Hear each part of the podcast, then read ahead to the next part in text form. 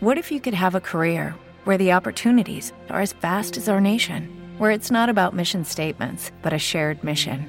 At U.S. Customs and Border Protection, we go beyond to protect more than borders from ship to shore, air to ground, cities to local communities. CBP agents and officers are keeping people safe. Join U.S. Customs and Border Protection and go beyond for something far greater than yourself. Learn more at cbp.gov/careers. Hello, it is Ryan, and I was on a flight the other day playing one of my favorite social spin slot games on ChumbaCasino.com. I looked over the person sitting next to me, and you know what they were doing? They were also playing Chumba Casino. Coincidence? I think not. Everybody's loving having fun with it. Chumba Casino is home to hundreds of casino-style games that you can play for free anytime, anywhere even at 30,000 feet. So sign up now at ChumbaCasino.com to claim your free welcome bonus. That's ChumbaCasino.com and live the Chumba life. No purchase necessary. BGW. Void were prohibited by law. See terms and conditions. 18 plus. La Luciérnaga, 30 años. Gabriel de las Casas es Caracol Radio. Hola, soy Gabriel de las Casas y quiero saludar a los oyentes de La Luciérnaga en Colombia, en el exterior, que van a disfrutar de este programa en esta edición de podcast. Bueno, personaje del día en Medellín, Convención Internacional de Emergencia Climática. Juan Carlos Higuita es nuestro director del servicio informativo de Caracol Medellín. Juan, bienvenido a La Luciérnaga. ¿Y qué está pasando para que este sea nuestro personaje del día? Hola Gabriel, este personaje del día viene y parte desde el 18 de febrero de 2020. La primera institución que declara emergencia climática en el país como institución es la Gobernación de Antioquia y empieza a crear los planes que le preocupan y por ello nos reunimos hoy en este panorama internacional de lo que está pasando con la emergencia climática en el mundo. ¿Qué hace que busquen esta emergencia climática, pues además en el mundo, pero que sea la gobernación de Antioquia y sea el departamento quien la decrete en nuestro país? Sabe que estamos aportando mucho, lamentablemente, en dióxido de carbono al okay. planeta. 23 millones se arrojan y solo 3 millones se recuperan, quiere decir que estamos en un déficit impresionante y es uno de los departamentos que más aporta a ese no carbono neutro, que es lo que se busca después que en el 2050 tengamos carbono neutro. Estamos aportando mucho desde la deforestación, la situación de mala calidad del aire, erosión costera, usted sabe que estamos en un valle de Aburrá también, donde tenemos dificultades con la calidad del aire y eso hace parte de todo este trabajo que se ha articulado para mejorar. Oiga, eh, Antioquia por supuesto es una eh, región... Eh rica en eh, recursos hídricos, en líquidos. ¿Por qué hay un mal uso eh, también para decretar esta emergencia? La dificultad que se tiene con el agua es el mal uso, en muchas ocasiones, en temas de agricultura y también de ganadería. Entonces se está gastando más el recurso hídrico de lo que se podría hacer y por eso entramos en un déficit. Ricos en agua por montones, pero también con escasez a años próximos. Uno piensa que la deforestación siempre está en las selvas. Eh, ¿Qué pasa con deforestación en el departamento? Muchísimo, porque aquí se está deforestando precisamente para grandes cultivos, para la ganadería y eso se tiene que recuperar de alguna manera. Y algo que está afectando mucho también, la minería ilegal, sobre todo en zonas específicas como el Bajo Cauca antioqueño. Juan Carlos, hace unos meses estuvimos también aquí con la gobernación viendo cuál era el plan 2040 que tenía esta, esta gobernación. Respecto a esta emergencia eh, climática, ¿qué se plantea? ¿Qué, ¿Qué hay para hacer rápidamente que uno empiece a ver resultados y sobre todo, esto se logra entre todos? Esto no lo logra solamente una gobernación, una alcaldía, un presidente de la República, ni siquiera un líder mundial. Eso tiene que ser con todo los antioqueños, toda la gente que habita en este departamento. Ya arrancó algo que se conoce como el Plan Integral de Cambio Climático y eso tiene iniciativas de agricultura y desarrollo sostenible con siembra de árboles, también unidades productivas agropecuarias, tiene elementos de energía y transporte sostenible como el tren del río, que más adelante le cuento sobre el tema, biodiversidad de ecosistemas y sus servicios, competitividad y nuevas economías para ser más amigables con el medio ambiente y desarrollo urbano, que también se requiere que las grandes ciudades como esta zona metropolitana también le aporten a ese mejoramiento de calidad del aire y del medio ambiente. Pues el gobernador Aníbal Gaviria está dando ejemplo para muchos otros departamentos en decretar esta emergencia climática que viene desde febrero, pero sobre todo en tener un plan para enfrentarla rápidamente. Paisita, ¿cómo le va? Hoy estamos por aquí por su tierra, vinimos a saludarla. ¿Qué? ¿Qué es esta emoción, Gabriel Andrés de las Casas? No me lo puedo No. creer, estoy súper, súper, súper, súper emocionada, de verdad. No, ¿Qué es esto, milagro, nosotros pues? aquí, aquí con usted emocionadísimos. Ay, no, mira, de, de verdad que me emociona tenerlos acá en Medellín, en la Convención Internacional de Emergencia Climática Antioquia 2022. Este pero- evento, sí, Pero es que no, no, yo no sé por qué si es emergencia climática no me llevaron hoy a comer chicharrón, risa loca, muelo. Para que no vaya a contaminar precisamente No, pero- el medio ambiente. Exactamente. Gases de efecto paisita invernadero o algo así. es, prácticamente. Ah, Sí, hoy ya, por hoy se la fue. pasamos, pero después Cla- lo claro, llevamos. sí. Ah, pero me lleva también paisita. ¿Y qué más hacemos por acá? Vea, es que esto es muy importante para la ciudad y para el departamento de Antioquia. Eh, nace, sabe que a raíz de una declaratoria de emergencia, pues que ustedes ya me han dicho también climática, que se decretó en el departamento en el, en el mes de febrero de este año, pues del 2020, disculpe, es que yo Sí. estoy del 2020, y pues eso hace que este evento sea súper, súper, súper inolvidable. Ay, pues Hay una meta para Antioquia con este evento y es que se Cuénteme. logre que la meta de carbono neutro se dé en el 2050, Dios permita, pues, y de que Y ustedes sabe, dependen. sabe que nosotros también estamos trabajando en Caracol y en la Luciérnaga para tener emisiones de programas de carbono neutro, o sea, que tapemos esa huella de CO2 que se produce cada vez que salimos al aire y ser más amigables con el planeta. Tiene que ser un compromiso al que vamos a llegar. Ya empezamos con usted a tapar esa huella, por eso no, no hubo frijolitos. Ay, paisita, pongámosle humor paisa a esto más bien. A la luciérnaga vino risa loca a trabajar. Arriba rating, señor, no nos vaya a hacer llorar. Arriba, Rey. Eh. Qué energía, qué entusiasmo. Decía prácticamente. Que no le da pena con la gente estar gritando aquí. No, patrón. No. ah, bueno, bueno, está bien, sí, pero... No, la, la honestidad entre Eh, no, todos. eh, hay, hay contaminación también eh, eh, Auditiva. auditiva. Sí, señor. Ah, pero muy Y visual. Y, y bueno, Esa es la peor. y visual, sí, y visual, sí, paisita, bien dicha, sí. No me vino que llegara Corozo para que dijera eso. No, dañada la paisita prácticamente. usted cumple con las dos. Usted cumple con las dos, Risa Loca, solito. Eh, gracias. Sí, sí. Corozo hablando con Con el tapabocas, tapabocas. eso es una maravilla, esto sí, sí, sí. Porque es que no quiere que le vean la cara de para adentro. Ah, por eso. ya, es por la de la contaminación visual. Sí, Yo lo voy a usar siempre en tapabocas, Gabriel. Me, me conviene, me conviene. Eso. Prenda ese micrófono. Préndanle ese micrófono a ese mono. Ahí es que está prendido, pero bueno. Si, Bueno. si quiere, hable por este. No, no, no. Si quiere por este. No, no, como le parece, paisita, que yo voy a usar tapabocas toda la vida. Me conviene, me conviene para colaborar con, ¿cierto? Con la Sí, contaminación sí. visual. Sí, Con- sí. conciertos, sí. Yo acepto. Pero, Pero, pero, la quiere que le gritería... diga una cosa, que Sí, Gabriel, sí. ahora que hablan de los tapabocas, y dicen, no, contaminación con la de los tapabocas. ¡Eh, Ave Sí. María! Mm. Oiga, paisita, de verdad, la gente se le cae Sí. el tapabocas como si estuvieran botando un chicle a la calle, un Sí. cigarrillo, botando esos. Tiene toda la razón. Yo por eso lo cambio cada tres meses. Ah, bueno, eso está muy bien, sí, déjelo así, hombre. Para el humor, patrón. Eso más bien, sí, señor. Que estaban conversando dos amigos. Amigos de quién? Amigos de ellos. Ah, ya. Pero no estoy Montarse, no, sí, no, sí. no, Ah, muy no, bien, o sea, sí. que el respeto Sí. todo. Que... Ah, nos pueden ver también en nuestra cuenta de Instagram, estamos, eh, perdón, de, de YouTube. Facebook, estamos en Facebook Live y por supuesto en la cuenta de Caracol Radio en YouTube. Y... ¿Y el humor? Sí, contaminación visual, ahora sí. Ahora sí, ya que Auditiva pueden ver. y humorística. que le dice un amigo al otro, ¿viste? ¿Vos en qué estás trabajando? Ah. Y, sí, ¿vos en qué estás trabajando? Y le digo, no, pues yo soy supervisor en un supermercado. Supervisor en un supermercado, me parece súper, Sí. súper, Y, súper. ¿y vos? Yo, no, pues super, yo super soy, supervisor.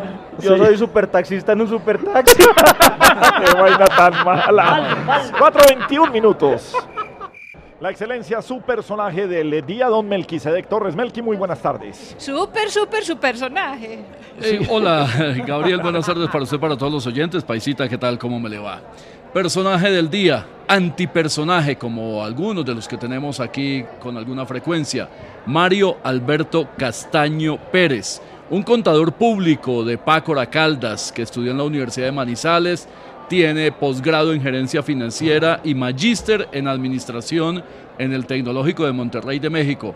Pues a pesar de esos títulos, a pesar de su carrera política que comenzó ya en alto nivel en el 2014 en la Cámara de Representantes, terminó liderando una de las más eh, pavorosas estrategias y bandas criminales dedicadas a robar el dinero de todos los colombianos. Mario Alberto Castaño, del Partido Liberal, ha aceptado 19 delitos que le ha endilgado la Corte Suprema de Justicia. Y aquí se anotan un eh, notable punto en esta lucha contra la corrupción, la Fiscalía General de la Nación y la Corte Suprema de Justicia, porque la evidencia fue tan contundente que no le quedó otro camino a Mario Alberto Castaño que aceptar todos los delitos, buscando por supuesto beneficios que le ofrece el Código de Procedimiento Penal una organización criminal integrada por funcionarios de su misma UTL del Congreso, por alcaldes y por contratistas en varias regiones del país que se embolsillaron miles y miles de millones de pesos. Aquí, Gabriel, lo importante es mirar dónde está la plata. Porque muy bien, la primera parte es la condena contra este sujeto y contra otros que ya están capturados también. Pero ¿dónde está el dinero? Hay que seguir la pista de esa plata que en muchos casos puede terminar también en cuentas internacionales. De manera que Mario Alberto Castaño, Partido Liberal, entra a esta galería de antipersonajes de los más corruptos del país. Ahora, Melquisedec, también no es un secreto que los eh, grandes políticos de este país y quienes tienen tanto poder desde la cárcel o desde su casa por cárcel o desde donde estén, siguen ostentando y manejando ese poder político. Sin duda, Gabriel, y ese es un enorme riesgo que se corre con frecuencia, porque son personas que eh, en muchos casos se guardan detalles claves que tienen para no involucrar a otros socios de alto nivel que hayan podido tener en estas actuaciones delictivas. De manera que también aquí debe obrar ese sistema carcelario que tantas fisuras tiene y ojalá en este caso no permita que este sujeto siga haciendo sus fechorías desde la prisión. Bueno, señor, sigue nuestra Luciérnaga en Caracol, 4.25 minutos.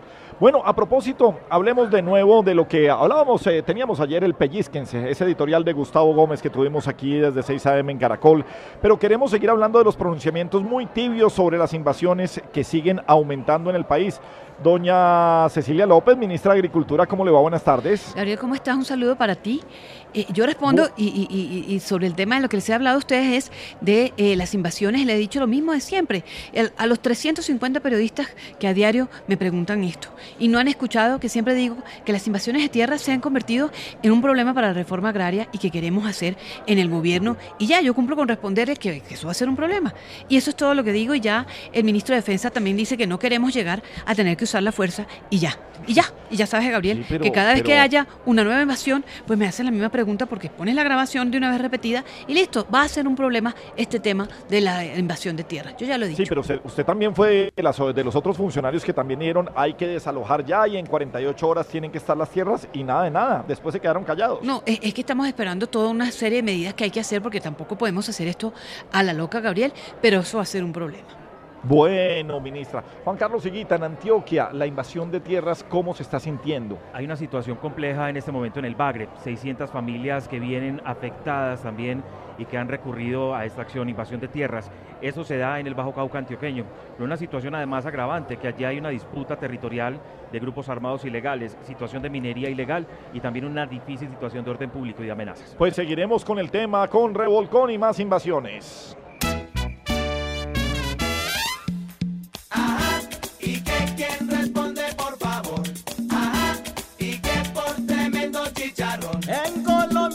Tierras continúa la invasión, mientras que nuestros doctores solo dan declaración. ¿Y que quién responde, por favor? El Estado sigue ausente y hay anuncios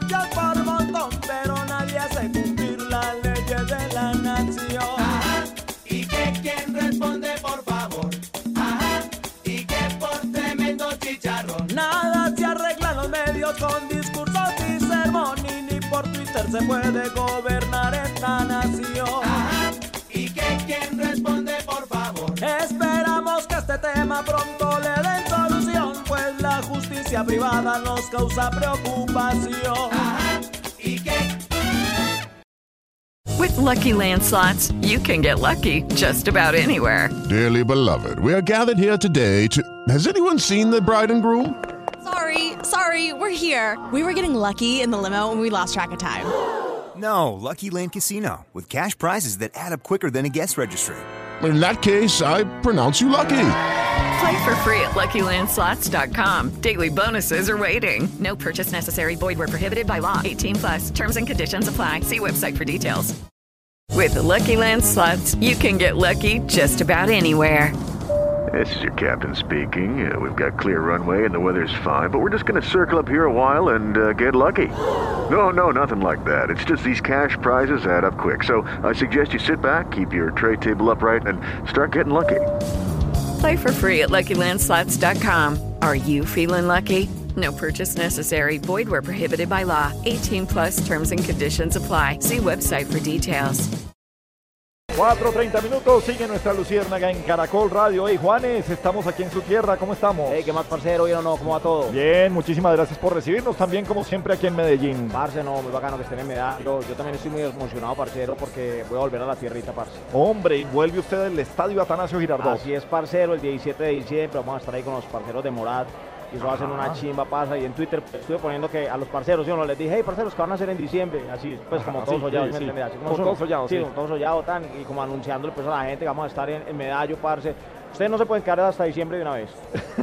no, yo encantado, Parce, yo es- feliz aquí. Es ya, ya, como dice Risa Loca, ya se acabó esto Ya, prácticamente. sí, prácticamente, sí, sí, sí. Ah, 17 de diciembre vamos a estar. Qué, qué chimba volver a la Juanes Morat Atanasio Girardot. Muy bien, No, buen concierto, señor. Sí, parce. muy bien. Hey, parcero, por ahí está Juan Carlos Higuita. Presente, señor. Hey, Higuita, parcero, ¿qué más? ¿Bien o no? Bien, lo veo más canoso. No, parce. Se le notan las canas, No, no, ¿no? no, pero ¿sabes qué? Él la pinta por lo de origen. Ah, sí. ¿Me entendés? Ok, Ah, ah, está fríamente calculado Sí, por o sea, el se se pintó canas, entonces. Eso, a lo bien, a lo bien. Entonces, es, es por eso, o sea, es, es un tema de mercadeo prácticamente, ¿me entendés, parcero? Muy Una bien. chimba.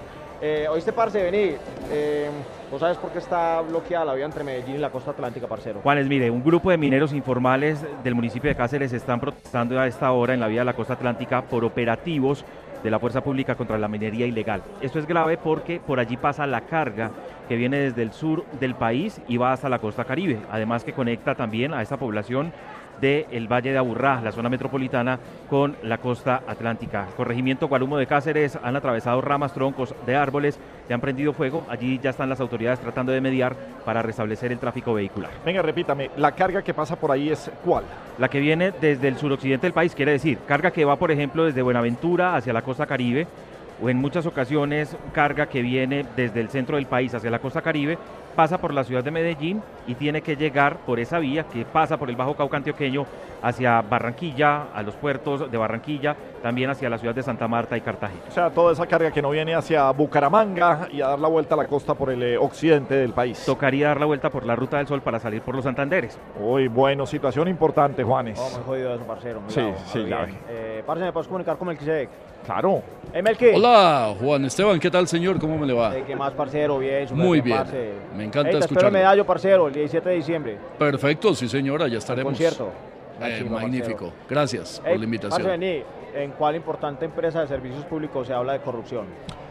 Pues el gran escándalo del día en la corrupción, además de la aceptación de cargos del eh, ya ex senador Mario Castaño, es en empresas públicas de Cali. Esta tarde ha presentado su renuncia el gerente de esa empresa pública de la capital vallecaucana, Juan Diego Flores, después de que el sindicato Sintra en Cali y varios medios de comunicación denunciaron entre otros, un muy alto contrato de más de 215 mil millones de pesos, dentro del cual, y esto sí nos aterra sobremanera, hay compras como las siguientes. Un televisor de 55 pulgadas, Smart LED, por 43 millones de pesos. Un televisor.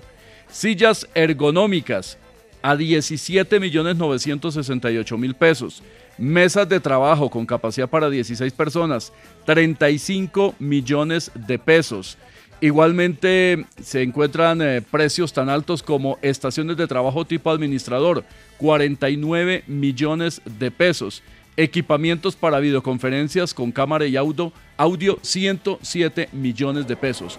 Valores que están muy, pero muy por encima del mercado y como referencia directa el televisor, el megatelevisor, que no sabemos si es de tecnología aeroespacial o qué, pero costó 42 millones 897 mil pesos. Pues Pero ante venga, estas denuncias, Gabriel. Ese, e- ese contrato se va a ejecutar, se puede parar, ¿qué se puede hacer? Porque sí, muy bien la renuncia, pero, pero ya está el contrato, o sea, ya el daño está hecho, ya el billete está por ahí. El contrato se está ejecutando, Gabriel, eh, no es solamente por este año. La empresa, que es una unión temporal que se llama AMI, y como hemos dicho aquí muchas veces, estas uniones temporales no nos dicen quiénes son los contratistas. La unión temporal está conformada por personas jurídicas, naturales, etcétera, y sería muy bueno que lo conociéramos en detalle, pero se está ejecutando, se puede paralizar en algún momento, lo puede hacer la Contraloría, por ejemplo, General de la República, en uso de ese poder preferente que tiene, y esperemos que la Fiscalía ya esté con la pista sobre esto, porque como usted lo dice, no basta con la, renuncia del gerente, eso es lo mínimo de responsabilidad política. También se espera que el señor alcalde de Cali asuma esa responsabilidad porque él es el presidente de la junta directiva de esta compañía pública. Bueno, Juanes, un abrazo grande. Un abrazo, parcero, muchas gracias. Bueno, Juan Carlos Siguita, Convención Internacional de Emergencia Climática aquí en Medellín. Gabriel, usted estaba hablando ahorita de qué estamos haciendo desde ya. Pues es aprender también. Ya hay ejemplos para seguir. En este momento están en talleres de trabajo. Por ejemplo, acaba de pasar, muéstrame tu basura y te diré quién eres. Eso está mostrando también cómo nos debemos Bien, me comprometer. gusta. De Marcela Recicladora. Educación para la transformación cultural y ambiental de WWF Colombia. Y durante esta tarde también se ha hablado de los sistemas agroalimentarios como respuesta a la emergencia climática, porque eso nos puede dejar sin alimentos, y también la gestión integral del cambio climático en el sector agrícola. Son perspectivas que se están dando en este momento. Le tengo un dato. Mucha gente piensa que toda la contaminación a veces depende del transporte.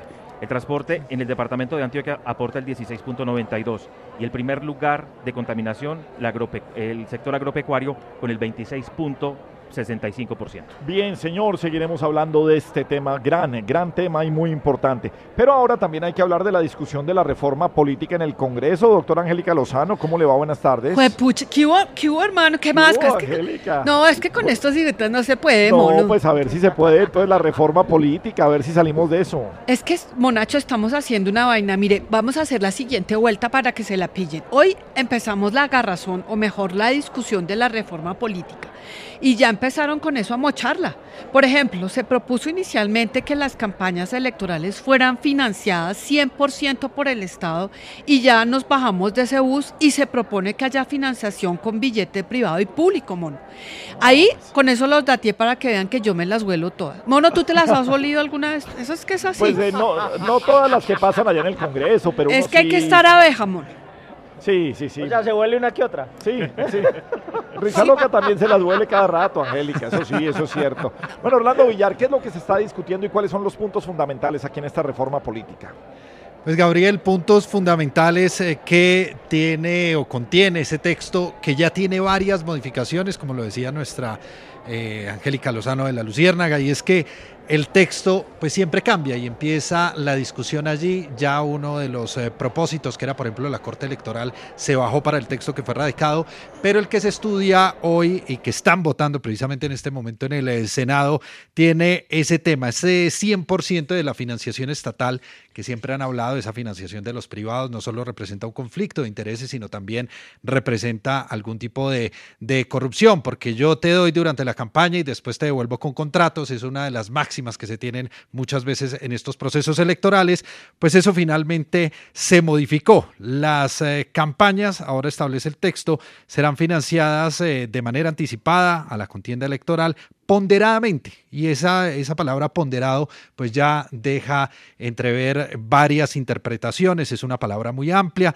y la fórmula pues al momento en que se vaya a dar una elección pues ya dependerá de cada una de las, eh, digamos, de los procesos electorales. Si estamos hablando de consejo, de gobernaciones, pues por supuesto los montos son muy diferentes. El conflicto de intereses por financiación, el proyecto eh, de reforma política la elimina bajo el argumento de que los aportes de los privados serán directamente a los partidos, no serán directamente a los congresistas y por eso no habría un conflicto de intereses.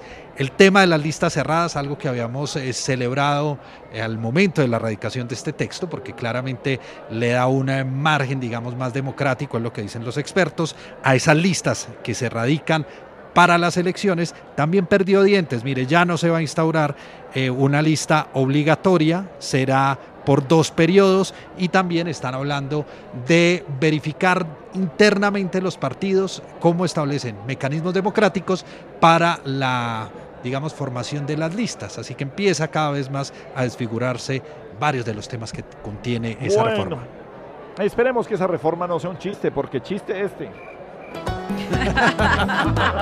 Ana sí es un chiste. Está loca a trabajar.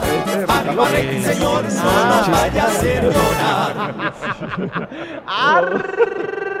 arriba rating, qué energía, qué entusiasmo, prácticamente Sí. para el humor patrón. Eso, señor. Pero antes del chiste, usted me permite saludar a alguien que está cumpliendo años hoy. Claro, por favor. Juan Camilo Bueno. No me Sí, diga. señor. nuestro. ¿Cómo? Juan Camilo, felicitaciones. Cantémosle, Bueno, cantémosle, por favor. Espere, espere, espere, espere, espere. Primero que todo, quiero dar gracias eh, a todos. Sí, Juan. eh, directamente a Chapa. Sí. Y a Gabo, que los quiero mucho. Bueno, muchas gracias, se le quiere. No, hoy cumple Juan Camilo, lo queremos saludar. Que siga siendo tan bueno. Tan y bueno. que cumpla mucho Sí, más. bueno. Que siga siendo tan bueno. Y bueno, ahí aplica. No Quiero decir ser. públicamente que yo no sueno como dice el muelón. Oiga, Muelón, ya deje, Muelón, deje de imitar a Juan Camilo. Pero a mí me parece que es algo similar. No sé tú qué piensas. Estaba mejorado, entonces era diferente. Un Gracias abrazo por el, por el saludo, Un Risa. abrazo, y a Juan. todos. Saludos, Juan Camilo. Muy bien. ¿Cómo le parece, patrón, que se encuentra un amigo con una amiga? Un amigo con una amiga. Sí, la amiga era muy bonita, pues. Era... ¿Amigos de quién? Amigos de ellos. Ajá, sí, sí, sí. Entonces llegué y le dice la amiga, ay, ¿cómo te parece que tengo un problema? Y es que soy ninfómana. Dice el man, no, pues entonces vamos a... a- pues a Cuidado, a ver, sí, quieto, a- quieto, Y le dice es que, ay, no, ¿cómo se te ocurre? Y dice él, no, pues que nota de mi ninfómana. Espere, espere, espere, déjelo, déjelo ahí. Porque, hombre, esto tiene que ver también con el medio ambiente, pero con eh, qué puede hacer una alcaldía o no. Alcalde Daniel Quintero, en Medellín se va a prohibir la venta de carros a gasolina para el 2035. ¿Cómo fue la historia? Gabriel, muy buenas tardes para usted, para todos los medellinenses. Eh, de verdad que es un eh, placer tenerlo acá con nosotros en la ciudad de Medellín. Eh, esto hace parte de una iniciativa que busca tomar acciones contra el cambio climático. Mejor dicho, por ahora esto está frío, frío, pero luego va a estar caliente, caliente. Este es un paso más por nuestro planeta, por nuestro futuro.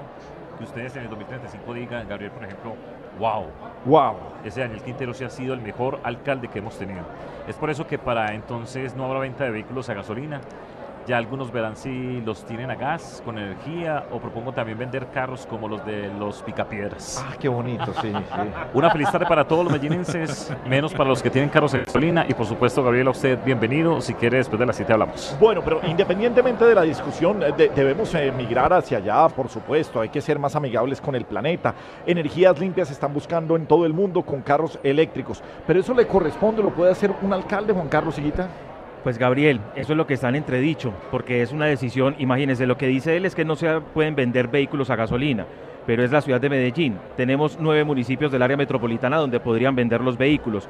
La otra potestad que tendría él sería a través de la Secretaría de Movilidad de no matricularlos, pero hoy usted compra un carro, por ejemplo, en un concesionario de Envigado y lo puede matricular en La Estrella, Copacabana, Girardota o en el municipio que usted desee.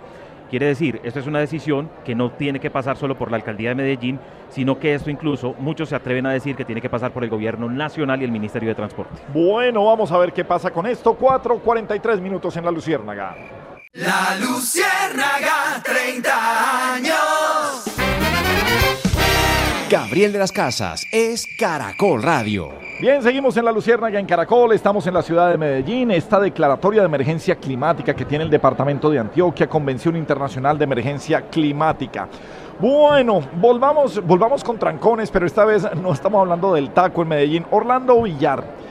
A Bogotá le esperan largos años de trancones, en parte por las obras que ya estaban proyectadas. ¿En qué estamos en este momento y cuánto puede durar esto? Gabriel, pues las obras en Bogotá podrían eh, estar o la ciudad podría quedar en eh, esos eh, eternos trancones que se están viviendo por lo menos en los próximos 10 años. Eso fue lo que dijo la alcaldesa de Bogotá, Claudia López. Eso es lo que tardarían en entregar todas las obras que se están ejecutando en este momento, que incluyen obras clave como la segunda línea del metro, las mejoras que se adelantan en la calle 80, la calle 63, la ALO, la calle 13, todo lo que tiene que ver con la ampliación de la autopista norte, la carrera séptima, la construcción de la primera y segunda línea del metro, todo lo que se está haciendo en la autopista sur, en fin, llénese de paciencia, hay que planear muy bien los trayectos, tratar de usar, dice la alcaldesa, medios alternativos de movilidad, entre ellos Transmilenio, por ejemplo, el transporte público o la bicicleta.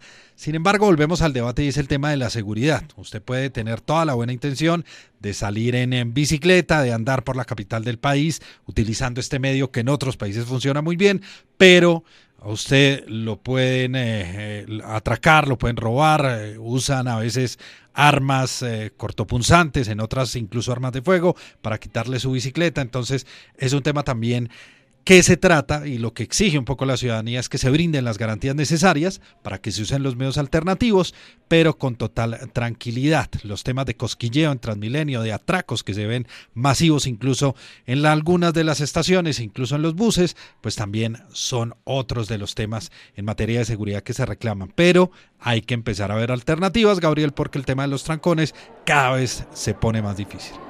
Pues señor, complicada la situación. No sé qué pasará doña Gloria. Soy Flora Valencia de antaño y aquí empieza Naturalia, la historia de los animales y los animales en su histeria. Hoy hablaremos de las tortugas. Su nombre científico, Lentejus relentus. Así se le conoce en Colombia a quienes son poco eficientes en su trabajo. En otras palabras, no les rinde. Por ejemplo, en Bogotá son muchas las obras que avanzan a paso de tortuga y como consecuencia de esto, el tránsito de la ciudad fluye, pero solo a un kilómetro por hora. Y es así como entre las obras lentas y los trancones se juntan dos tortugas en las vías de la ciudad. En el Congreso también abundan estos especímenes. Es por eso que a la hora de tramitar los proyectos de ley para recortar los privilegios de los parlamentarios, los pocos avances que vemos literalmente van a paso de tortuga. Finalmente, cada vez que alguien trabaja tan solo lo estrictamente necesario, decimos que está en operación tortuga. Por mi parte, siempre he trabajado con la rapidez de una liebre. Hasta aquí, Naturalia, la historia de los animales y los animales en su histeria. Muchas gracias a doña Gloria y que llegue una llorona loca por aquí. En la calle de Tamalameque dicen que sale una llorona loca. Y ya panita, por favor, conteste de qué sirve tanta promesa ahora. De que van a cuidar cada líder social, es tan amable y me colabora. Siguen los asesinatos eh, de líderes sociales en el país, eh, sigue una situación compleja además de amenazas de desplazamientos en varias eh, regiones de Colombia, principalmente en el Cauca. El último hecho, casi a diario tenemos que registrar el asesinato de un líder social. Hoy se reporta desde Indepaz el asesinato número 129 en lo corrido de este 2022. En Ciénaga, en Magdalena, Fray Torres, un reconocido líder campesino, se desempeñaba como tesorero de la Junta de Acción Comunal de la vereda Nueva América del Palmar, en la Sierra, jurisdicción allí de Ciénaga, en el Magdalena. Según lo que indican organizaciones en la zona, fue asesinado incluso frente a su esposa y su hijo se adelantan las investigaciones, pero es un hecho que se sigue sumando y lo hemos eh, mencionado aquí, Gabriel, se convierten en números, en cifras. Hablamos de esos eh, 129 de acuerdo con Indepaz, de acuerdo con la Defensoría del Pueblo, son 136 líderes sociales y defensores de derechos humanos asesinados en los últimos meses en Colombia. En lo corrido de este año, al menos el, departamento del Cauca es eh, la población del país que más registra este tipo de asesinatos. El municipio de Caloto es uno de los más afectados. Líderes comunales allá asesinados son 38, líderes indígenas 31, comunales 25 y campesinos 11, entre otros. Pues una situación preocupante. Después de Cauca, Nariño es otro de los departamentos que más eh, registra un eh, número de muertes de líderes eh, y defensores de los derechos humanos. Antioquia, Putumayo, Arauca, Valle del Cauca, Bolívar, Tolima y Caquetá, otras de las regiones del país, al igual que norte de Santander, Chocó, Meta, Sucre, San Andrés, La Guajira, Santander, Risaralda, han registrado este tipo de situaciones. Pues un lamentable panorama del que se espera que el Ministerio de Defensa y el gobierno del presidente Gustavo Petro tomen acciones más contundentes. En la calle de Tamalameque dicen que sale una llorona loca.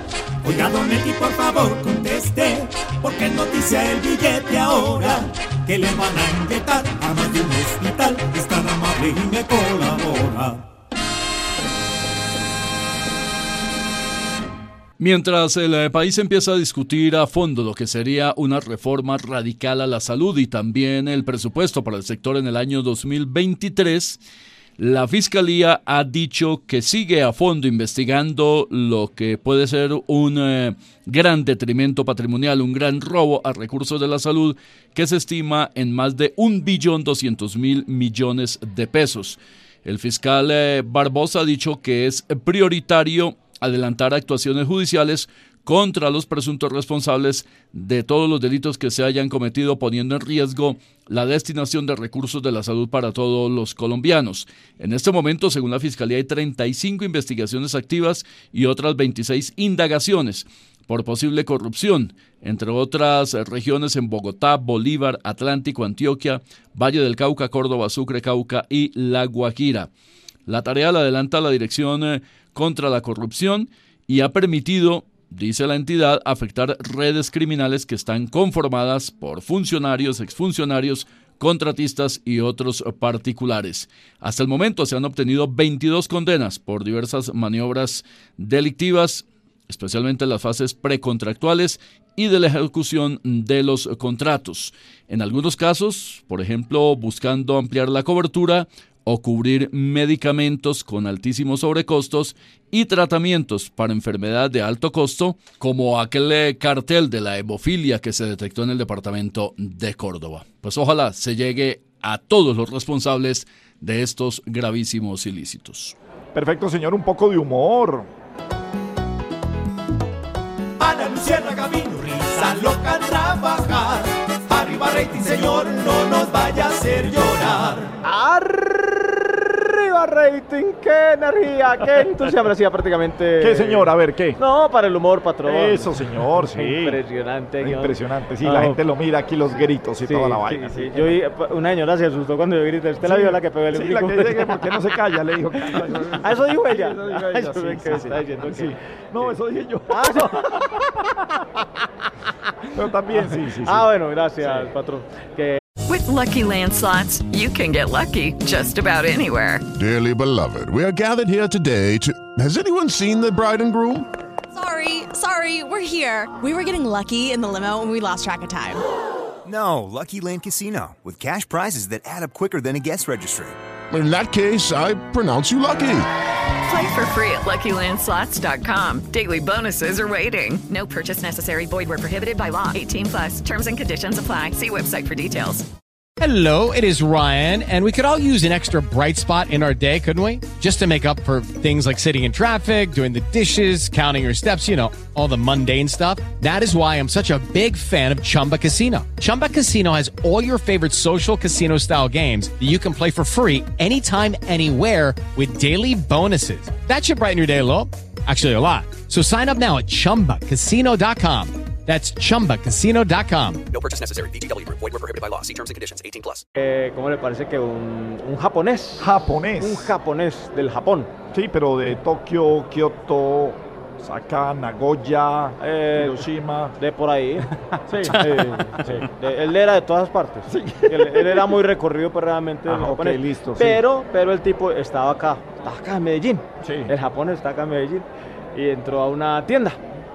Una Entró a una tienda japonés. Entró Sí. a una tienda japonés Sí. y, y pregunta: Akimoto, Iwizaka, Udusuka, Ayakita. Y dice el tipo: Un momentico, un momentico, papito, que le dio un paquete de qué?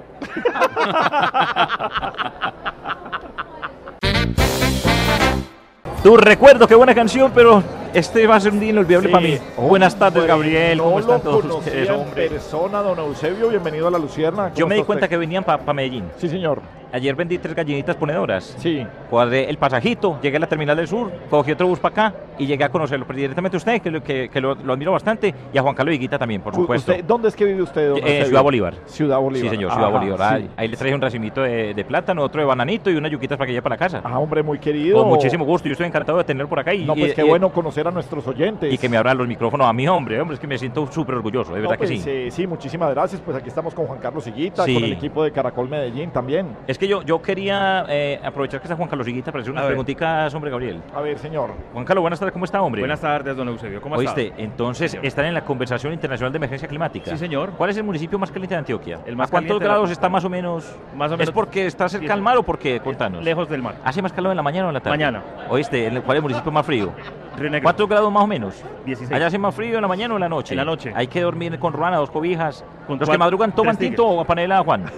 ¿Cuántos árboles hay en Medellín más o menos? 20.000. ¿Cuánto mide el oye, aguardiente? eh, eh, Esa no es la pregunta, pero quedó, ¿no? Pues Esa no era la pregunta, esa no es la pregunta. ¿Cuánto mide el árbol más alto de Medellín? Ocho ¿Sabe metros. dónde está ubicado? Ocho metros. Oíste, Juan Carlos, eso sí es verdad. Pero Ocho porque- metros. ocho metros, estoy diciendo Juan Carlos, ¿y cuánta agua se gasta en promedio en Antioquia, hombre? No, eso sí. Pero eso se 10 mide por litros o por galones. Se mide ¿Cuántos por litros de agua te toneladas. gastas vos bañándote? Por Ocho toneladas. mil. Ah, por toneladas. no fregues. ¿Oíste, Juan Carlos? Metros cúbicos de agua. Cada metro cúbico, cada metro cúbico pesa un kilogramo, entonces son toneladas. Yo de soy, agua. yo soy, monta- yo soy montañerito, todas formas, física, ¿no? ¿A qué hora te bañas vos? ¿Te bañas solo o acompañado para el agua? ¿Y cuántos kilos de basura se producen diariamente en Antioquia, vos sabés? No, sí, ¿Qué- también ¿Cuáles son los estratos que sacan más basura? Los- ¿A vos te gusta reciclar? Sí. Cuando llueve y hace frío, ¿te abrigás o vos abrigás al hijo? ¿qué? Como cuando llueve, ¿Ya ha pasado que te pones unos zapatos blancos y llueve? No, señor. Bueno, de todas formas. No, no, pero ya. Nunca Pero- se puede- no más. No, Pero- sí, sí. No, yo quería, quería más preguntas. No, Don Eusebio, ¿sabe qué me sorprendió? No, que señor. Le, contestó todo. Todo. Pero mal. Todo pero- mal. No, pero no, no, no, no, pero todo mal. Definitivamente, Gabriel, perdí el viaje. No, le digo que.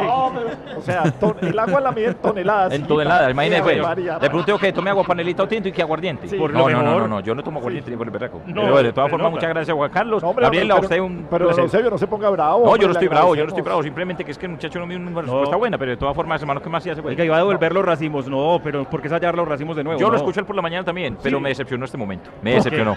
Perdí la credibilidad. Hasta después, pues. Bueno, ah, que, que le vaya bien, eh, don Eusebio. Saludamos a Carlos Ignacio Uribe, él es secretario de Ambiente y Sostenibilidad de la Gobernación de Antioquia. Carlos Ignacio, bienvenido a La Lucierna, ¿cómo está? Gabriel, muchas gracias por la invitación y bienvenidos a la ciudad de Medellín. Bueno, pues eh, muy contentos. ¿Y qué significa, qué significado tiene para el departamento, pues para todo el país, cuando estamos hablando de cambio climático, esta Convención Internacional de Emergencia Climática? Bueno, lo primero, Gabriel, es mandar un mensaje muy importante a todos los habitantes, es el mensaje de corresponsabilidad, en que la ciudadanía, las instituciones, los gremios, las empresas, la academia, tenemos que trabajar unidos para poder lograr para poder tener un mejor desarrollo en nuestro territorio, para que ocupemos de una mejor manera el territorio y que finalmente eso redunde en la protección y el cuidado de los recursos naturales. Bueno, ¿cuál es una problemática grande que pueda tener Antioquia? ¿Cuál podría usted resumir las, las principales eh, problemas que hacen además y por qué estamos hablando de una emergencia eh, en, en Antioquia en estos momentos? Bueno, el, el principal factor de, de crítico del departamento de Antioquia es la deforestación. Antioquia tiene una deforestación cercana a los 9.751 hectáreas. Es una cifra muy importante que si bien tuvimos una reducción de cerca del 24% con relación al, año pasado, sigue siendo una cifra muy, muy compleja y es una deforestación que está ligada a la actividad productiva en el sector agrario, también a la extracción ilícita de minerales y todo lo que tiene que ver con cultivos ilícitos y, y maderables. Entonces yo creo que hay un reto muy importante para el departamento de Antioquia. Secretario, en el 2020 se declara la emergencia climática. De ahí para acá me imagino que ya ha habido un trabajo. Contemos de esas acciones que se han venido adelantando porque no nos podemos quedar solo en la declaratoria, sino que hay que tener actividad para evitar que eso siga creciendo. Y, es- y eso, es- eso es quizá lo más importante de la declaratoria de emergencia climática, el llamado a la acción, a la movilización. El gobernador declara la emergencia climática y presenta en principio 100 acciones, que cuando las sumamos al plan de desarrollo son 218 acciones.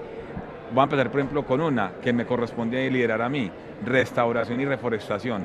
Una meta de 40 millones de árboles, estamos cercanos a los 28 millones de árboles en este momento sembrados en el departamento. Pago por servicios ambientales, proteger y cuidar nuestras fuentes hídricas. Nos pusimos una meta de 72 mil hectáreas, hoy ya la pasamos. Afortunadamente estamos llegando a 100 mil hectáreas conservadas y protegidas. Entonces aquí hay una apuesta por el hacer. Como lo dice el gobernador, no solamente es quedarnos en el decir, porque declarar la emergencia climática, ahí se puede quedar uno en el problema, en las dificultades y por supuesto que hay que reconocerlas, pero aquí es diciendo y haciendo. Comentábamos hace unos momentos que la responsabilidad que tenemos los ciudadanos es lo más importante, porque esto no se trata de, de un presidente, de un gobernador, de los alcaldes, incluso de un líder mundial, sino la responsabilidad que tenemos como ciudadanos. ¿Cuál es ese mensaje para los antioqueños en este caso? Y además que se extiende yo creo que a todos los colombianos y a toda la gente de, de- la conciencia. ¿En dónde está esa conciencia? Porque a veces también estamos bombardeados de demasiadas acciones y no sabemos por dónde comenzar. Yo creo que hay un primer tema y es hacernos responsables de nuestras acciones y nuestras decisiones. Lo que tú dices, ser coherentes. Cosas sencillas. Yo siempre uso una frase, la suma de pequeñas acciones es lo que logra las grandes transformaciones. Entonces vos empezás a decir, ¿cuánto tiempo te demoras en tu ducha? ¿Estás usando de manera adecuada la energía en tu casa? Si, no, si tenés eh, electrodomésticos pegados que no usas, ¿para qué los tenés? Están consumiendo energía separar la basura. Todo uno le dicen, ah, es que en Medellín no hay, no hay recolección selectiva, estoy hablando de Medellín particularmente. No importa, separarla, que en el sitio de disposición final va a haber un proceso mucho más sencillo para, para los O separadores sea, de de oficio. todos modos sirve, así en el edificio de uno le mezclen la basura, a- a- así las bolsas. O sea, mejor si por supuesto se, se, se separan. separa. Y, e incluso si los edificios y los conjuntos residenciales tienen cómo entregar, hay gente que va a recolectar y pueden entregar esa basura directamente a esos recolectores. Pero además, Gabriel, cuando vos separas, sos consciente y empezás a reducir. Yo creo que el reto más grande aquí es reducir. Cuando yo digo, uy, mírame este montón de basura orgánica, mírame este montón, montón de plástico. Mire, una, una decisión súper sencilla, pero que impacta muchísimo el volumen de la basura. La botellita de amor, coger una botellita de gaseosa y llenarla con todas las bolsas de plástico que usted diga. Y usted llena una botella y en el mes dice, pues madre, llené tres botellas y digo, por Dios, tengo que reducir el plástico. Tengo que empezar a llevar mi propia bolsa al supermercado. Entonces, esas acciones te van, a te van volviendo mucho más consciente porque estás viendo de manera clara tus impactos. ¿Qué pretenden entregar ustedes eh, cuando termine esta gestión del gobernador, cuando termine su gestión? ¿Qué pretenden entregar en materia ambiental para el departamento? Pues yo creo que hay un tema muy importante. Mire, lo primero es que entregamos un departamento con una apuesta clara sobre la restauración y la, y la reforestación. 40 millones de árboles sembrados. Venimos en una tasa reduccionista muy importante en deforestación. Nosotros esperamos tener este año una reducción similar a la del año anterior. O sea, poder llegar al menos a unos 6.000, 7.000 hectáreas máximas de deforestación, pero con una línea descendente clara. Pero además estamos armando un proyecto muy importante que es definir la ruta del modelo de economía circular para todo el departamento de Antioquia. Y entonces, lo más importante que va a ser uno de los resultados de esta convención de emergencia climática es el gran acuerdo por la sostenibilidad, que permita tener un plan de acción. Pero además mañana hacemos una cosa genial, que no lo tiene ni siquiera Colombia, y es el sistema de monitoreo, reporte y verificación. Y es, aquí es, ¿qué vamos a hacer? ¿Cómo lo medimos? Y esa medición, ¿cómo impacta en la reducción de gases de efecto invernadero? Las autoridades ambientales unidas con la gobernación de Antioquia mañana firmamos un, un acuerdo para poder implementar el primer sistema de monitoreo, reporte y verificación de todo el país. Y eso es un tema que vamos a dejar eh, también con, ca- con cara a tema- al, al cierre de nuestro gobierno. Pues eh, Carlos Ignacio Uribe, secretario de Ambiente y Sostenibilidad de la Gobernación, mil gracias por No, acompañarnos. a mí me quedó sonando mucho lo del baño, patrón. Yo creo que hay que hacer una campaña para bañarnos en parejas. No, yo no me voy a bañar con No, usted no, nunca, no, si no, haga no. la campaña, y no me interesa bañarme con usted, ni así, así sea la campaña. No, no, si, va en contra del no, planeta, voy en contra del planeta en ese momento, no deje la cochinada. Adiós, fuera risa loca, adiós señores, es la Luciérnaga 522. La Luciérnaga, 30 años. Gabriel de las Casas es Caracol Radio. 5.23 minutos en la Luciérnaga en Caracol. Ya está con nosotros María Alejandra Villamizar. Maleja, muy buenas tardes y personaje del día para usted. La saludamos desde Medellín. Gabriel, muy buenas tardes para usted y para todos los oyentes de la Luciérnaga, también para todos allá en Medellín. Renunció Rodolfo Hernández y por eso es nuestro personaje del día. El honorable senador Rodolfo Hernández le dijo no más al Senado de la República, dijo que se siente que está robándose el salario. Así lo describió en una reunión con miembros de la Unión Europea y presidentes de las comisiones primeras. Dijo allí que su presencia en el Congreso es como tener a Messi de portero. Esta es una interpretación que, a la luz de lo que salta a la vista por el cansancio de Rodolfo Hernández, es que él, con sus 10 millones y medio de votos, con ese poder político que podría ejercer desde la oposición, pues está en el Senado y no es fácil para cualquiera llegar allí. No digo por el ingeniero, sino porque esa es una vocación, la de ser legislador. Largas horas de trabajo, tener paciencia para los procesos legislativos, en fin, el senador dice que su renuncia se da para no inhabilitarse además en las próximas elecciones regionales y por eso señala esta como la causa de una aspiración a la gobernación de Santander. He hecho lo que he podido, dijo. He participado, opinado en los proyectos de ley donde me siento con identidad de agregar valor. Es por eso que he estado en el Senado y quiero decirles a los colombianos que hemos tomado la decisión de retirarnos. Ya vendrá entonces para Rodolfo Hernández un paso hacia adelante en la campaña para la gobernación y el país tendrá que eh, tramitar este debate para saber en manos de quién, cómo es esto de los 10 millones y medio de votos de oposición a Gustavo Petro. Bueno, pues saludemos al ingeniero Rodolfo Hernández. Ingeniero, senador, ¿cómo le va? Buenas tardes. Estar bebiendo ya en Medellín esta plaga. ¡Aló! ¿Qué hubo, senador? Hola. ¿Cómo le va, ingeniero? Don Mono de las Casas, ¿cómo me le va yo por aquí eh, hablando de política con mi mamá? ¿Cierto, mamá? Aquí estoy con ella. Pero Bueno, claro y- que yo, señor, No, se va, renuncia al Senado. Claro, don Gabriel de las Casas Escobar, que voy a mandar mi curul de senador para la gran mismísima miércoles. Es que soy, oiga, coroso, cómo se ríe con esa cara de pa' dentro.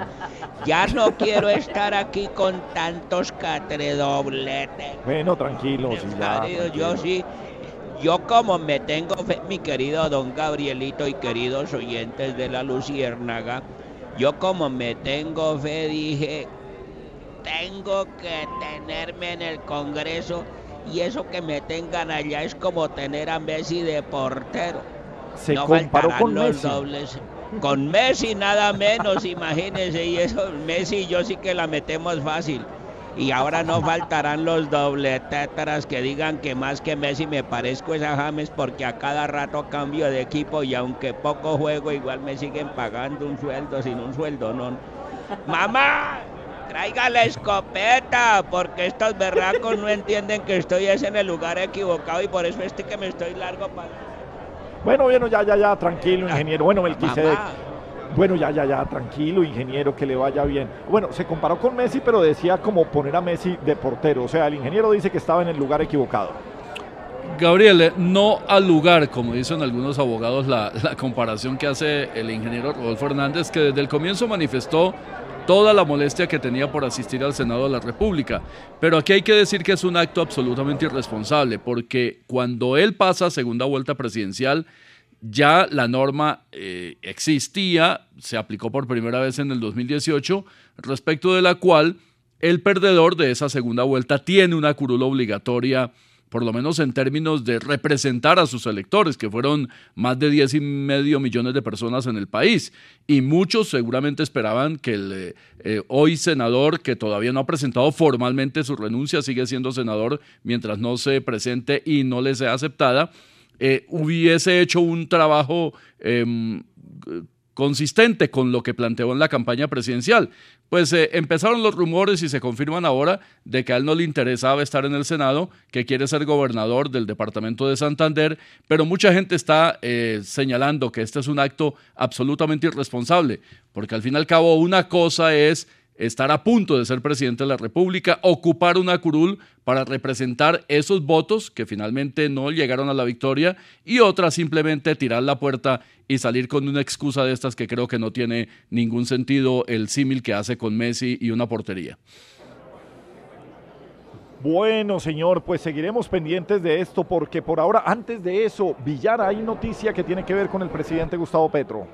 Sí, Gabriel, noticia que tiene que ver con lo que acaba de confirmar en el Foro Latinoamérica, Estados Unidos y España en la economía global, un foro de Prisa Radio donde se le preguntó que entregara detalles sobre el encuentro que confirmó su ministro de Transporte se va a desarrollar con el presidente de Venezuela, Nicolás Maduro.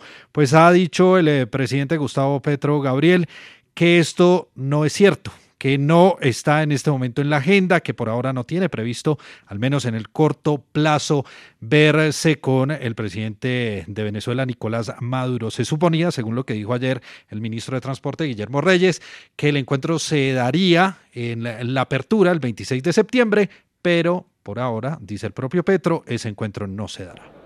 Bueno, y humor desde Marrakech a esta hora, señores. Por fin, Por por fin, fin, por fin. llegó Don acá. Y quién sabe su mochila qué cosas nos traerá. Ay. Sugran. Don Pedrito, ¿cómo le va en Marrakech, en. Marruecos? Sugran es, es gracias aquí en Marruecos, don Gravielito. Sugran. Sí, señor. Eh, Su grandísima, su grandí- Un cordial saludo. ¿Qué hora es allá, Pedrito? ¿Qué hora es? Corocito, qué linda pregunta. Hora de comer brownie. Son las. Qué corocito. Corocito. Las 11 de la noche, 30 minutos. Hora Caracol para Colombia, 11 y 30. 5.30 en Colombia, sí, señor. ya está escribiendo Calero que está desocupado, que lo saludemos, ahí lo estamos saludando. Don Gabrielito, buenas tardes, un abrazo fuerte, rompe costillas desde aquí para su merced, igualmente para todos los próximos oyentes y oyentas de la Luciérgara. Ya le compré su lámpara mágica, su que se frota y a uno le concede deseos. Gabrielito. Le va a salir su, su genio. Bueno, Eso- vio, vio las culebras. y Se lo saca George todo. todos los días. No, pero yo le llevo una lámpara no para que la guarde, sino no para que la frote, sino para que guarde ese geniecito que tiene. Y Pedro, nos pueden ver a través de, de Instagram, de, bueno, todas las cuentas estamos aquí Facebook. saliendo, De- Facebook. de YouTube, Usted de- si de quiere YouTube desde Marruecos se puede conectar Live. y nos ve. Pedro. Ay, qué maravilla, señorita Alessandra. La he extrañado mucho aquí porque imagínate que Marruecos, eh, aparte que le dicen que es el país rojo porque la, la tierra, la greda es como roja, también hay muchos gaticos por ahí. Oye, Ah, ay, Ha visto gaticos y se ha el- acordado de mí, uno tan por aquí el gatico de Alexandra, entonces me hace cortar Claro, su peludito que sí. tantas veces nos ha mostrado. No, pero la ella tiene allá. un perrito. Sí, ella Ah, tiene es un perrito, Y. Sí. peludito, ¿se acuerda? es un Pero, peludito. Sí, igual Alexita es pet friendly, ella cualquier peludito que se le arrime ya lo consiente. Yo lo adopto rapidito. Lo adopta rapidito. Bueno, señor. Hablando de peluditos, buenas tardes, don Melquisede, ¿cómo me le va su merced? Don Pedrito, no muy peludo, señor. Otro pet friendly, ese es amigo, ay Dios mío, yo le he conocido unas amigas, ay Dios mío. Ah, Igualmente un cordial saludo hablando de amigas para Risa Loquita, les le fascinan, son las grillas, un cordial saludo a Risa Loquita buenas tardes. Y las perritas. Grillos y grillas. Perritas. Y perritos. La lobita. Y las, Ah, perrita, y las lobita, perritas, es la raza de la Sí, perrita, sí. Exactamente. ¿cuántas tiene ya? No, cua- eh, cuatro, Pedrito. Cuatro, No, cuatro. sí. y ya varias con Entonces, hijitos, ¿cierto? También. No, no, no, no. Eh, nos faltó operar a la lobita, pero de resto todas están operaditas. Bueno, sigamos adelante, a ver, señor. Un cordial saludo a Villarcito. Igual Pedrito. eh, don Juan Carlos Siguita, buenas tardes, su merced querido, ¿cómo Don, me Pe- le va? don Pedrito, ¿qué Don tal? Pedito dijo. No, don Pedrito. Sí. ya empezó, pe- pegó en la radio. 532. Clasificó para el viernes, Higuita. Ya. Está diciendo que Pedro es una ca- Don Higuita, pero el nombre de don Gediondo no tiene nada que ver con el pedito, su merced querido. Bueno, señor. don Higuita es la primera vez que habla por aquí, sí. No, señor. No, no, no, ya había pasado por la Luciérnaga antes, claro. Hace un ratico, sí. Ah, Imagino que ya. Un ratico. Pero puede contar el bendito chiste o no. A ver, Con hombre. mucho gusto, don Gralito, para Lulú, para Diego Angulo, el que a veces le dan descanso. Descanso. Igual. Y para Camila Tilano, que allá la tienen defendiéndose con la mano. Sí, Y bueno, para todos los que le hicimos antes, un beso. Mua, mua. Aquí desde Marrakech les estaré llevando su, re- su regalito, Dios mediante. Cualquiera, don Gravielito, no es sino que se me saque una seña, rebuzne o algo. Ya, y con humor muchísimo marroquí. gusto. Pa'l rebuzne, Humor marroquí. ya, ya, hombre. Es un Dos cortes, imagínate que. Uy, no. imagínate Se, que. se le disparó el video. el, el- dos de camello dos de camello estaba estaba eh, el camello ahí como todo insinuante con la camella Insinuante. Ah, sí señorita Merino y lo volteé a mirar la camella y le dice ay no jorobe sí, claro. Sí, sí, sí. Bueno, otro, otro, otro. camello. Sí, sí, sí. Otro, otro. Mire que estaba el hijo del camello y la camella. Estaba Ajá. llorando. El bebé Ah, estaba sí, llora un camello. Ajá, Sí, señor. sí. A, a propósito, el, el sonido de los camellos llama ronquido, ¿no? Sí, Sí, sí, se llama ronquido.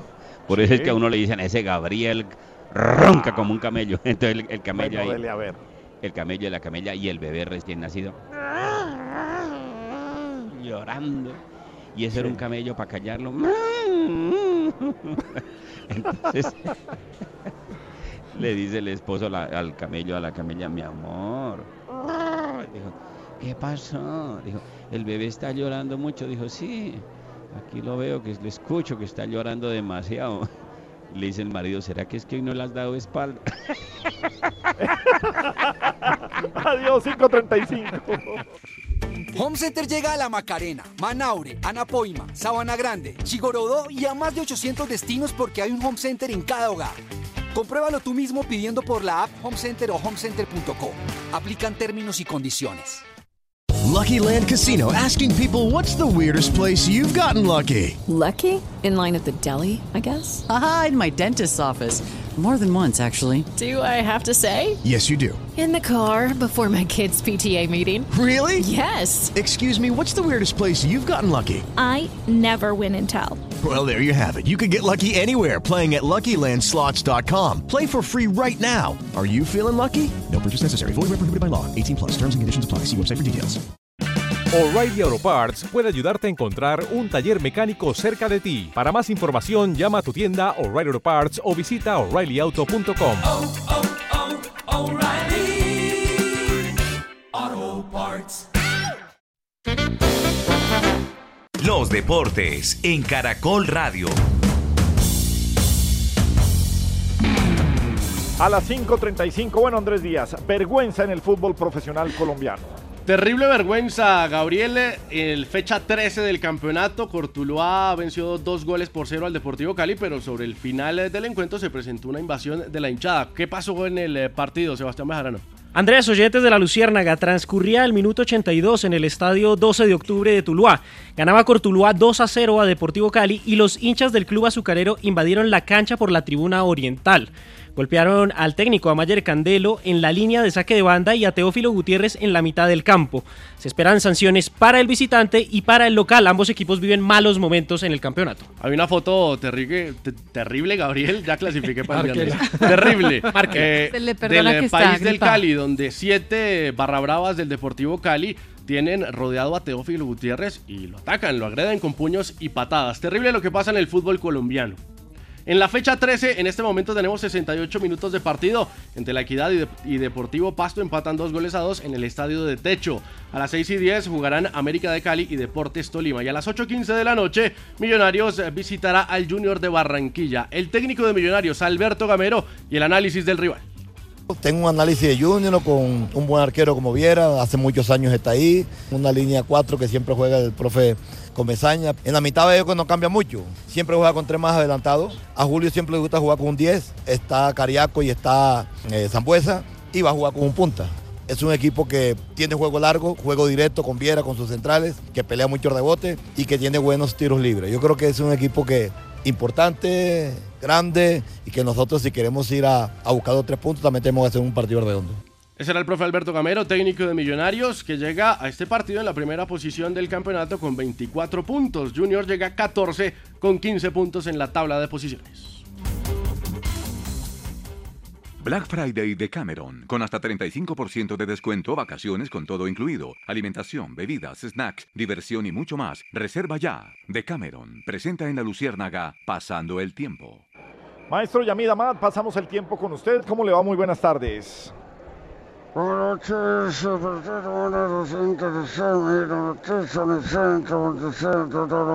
¿Cómo, cómo está, hermano? Bien, muy contento aquí en Medellín en la Convención Internacional de Emergencia Climática. Te felicito, es una iniciativa del Grupo Prisa.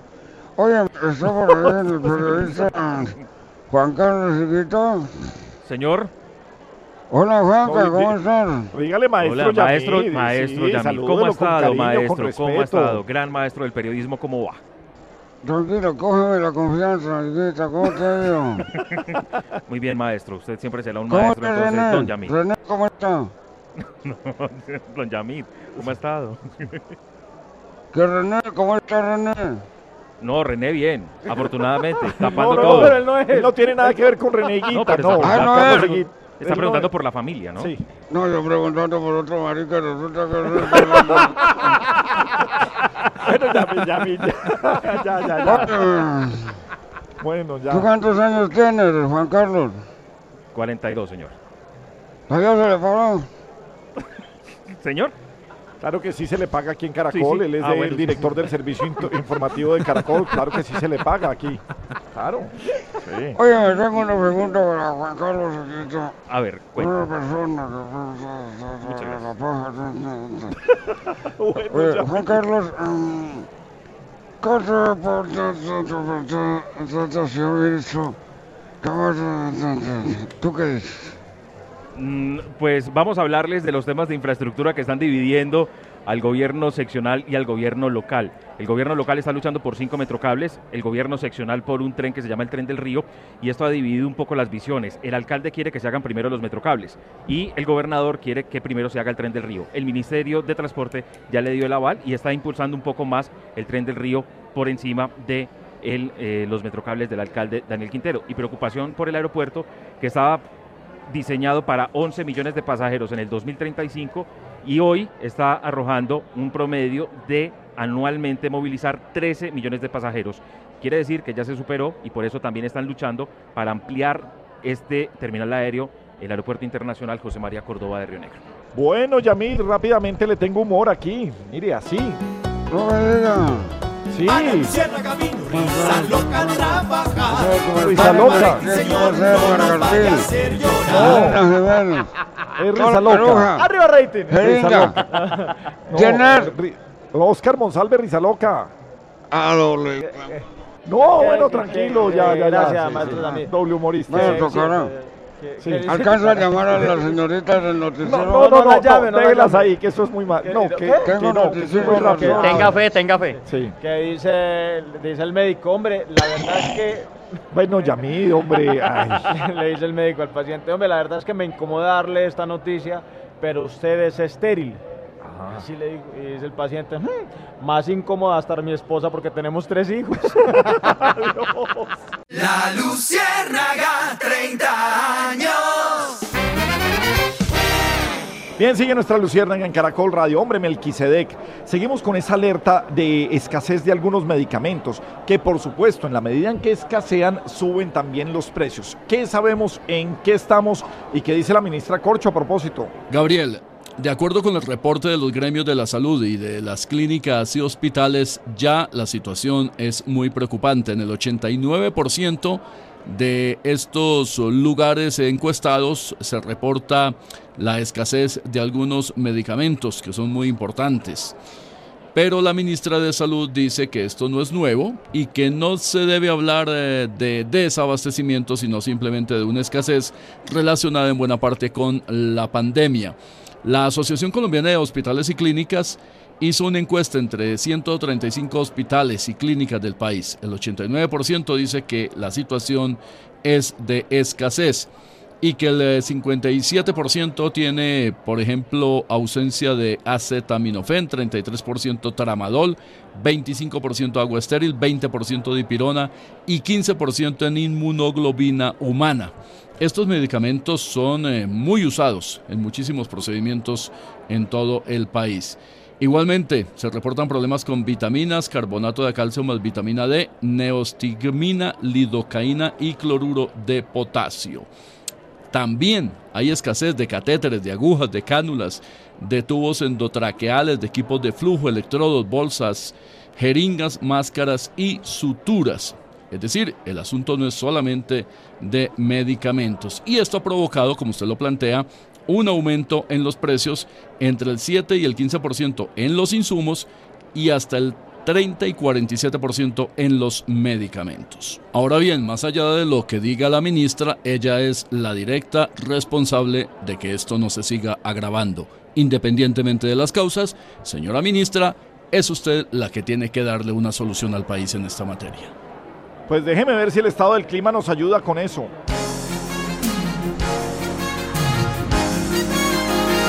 Vamos con el reporte del clima y del clímax.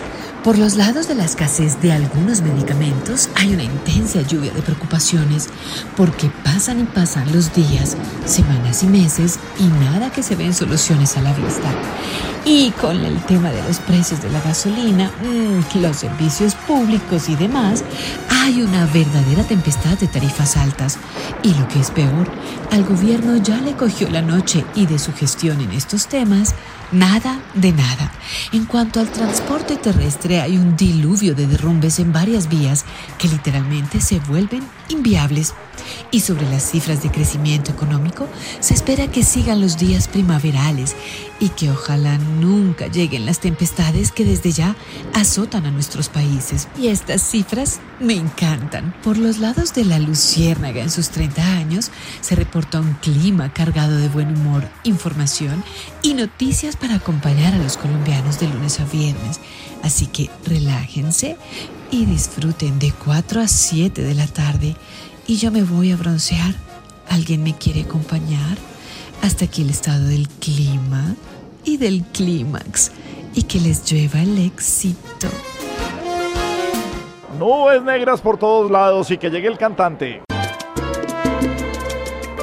Yo soy el cantante que hoy han venido a escuchar. Ahora con tu repertorio empieza a contestar. De una invasión en Antioquia, ¿cuál es la nota funesta? que la ecología toca. Pillar, por favor, contesta. La historia de esta invasión, que no es nueva, comenzó desde el 2018, pero que está afectando al menos cuatro predios públicos eh, que fueron invadidos desde el 2018, cuando algunas familias llegaron, derribaron bosques y levantaron eh, casas, hechizas, ranchos de madera paredes de lona verde, a los que por supuesto empezaron a llamar como su propio hogar.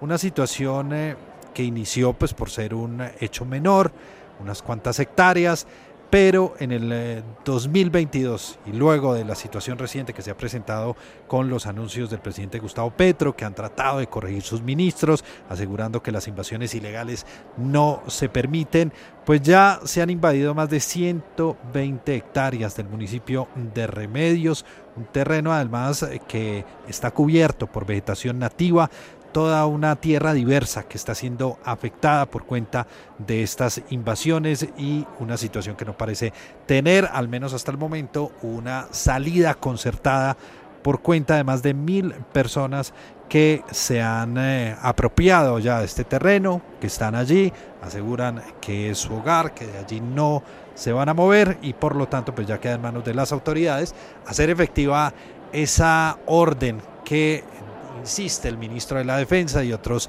miembros del gabinete que se ha impartido, que es que en 48 horas, si no se da la desocupación, se inician las acciones eh, para que sean sacados a la fuerza, pero en este caso, por ejemplo, pues llevan cuatro años y no pasa nada.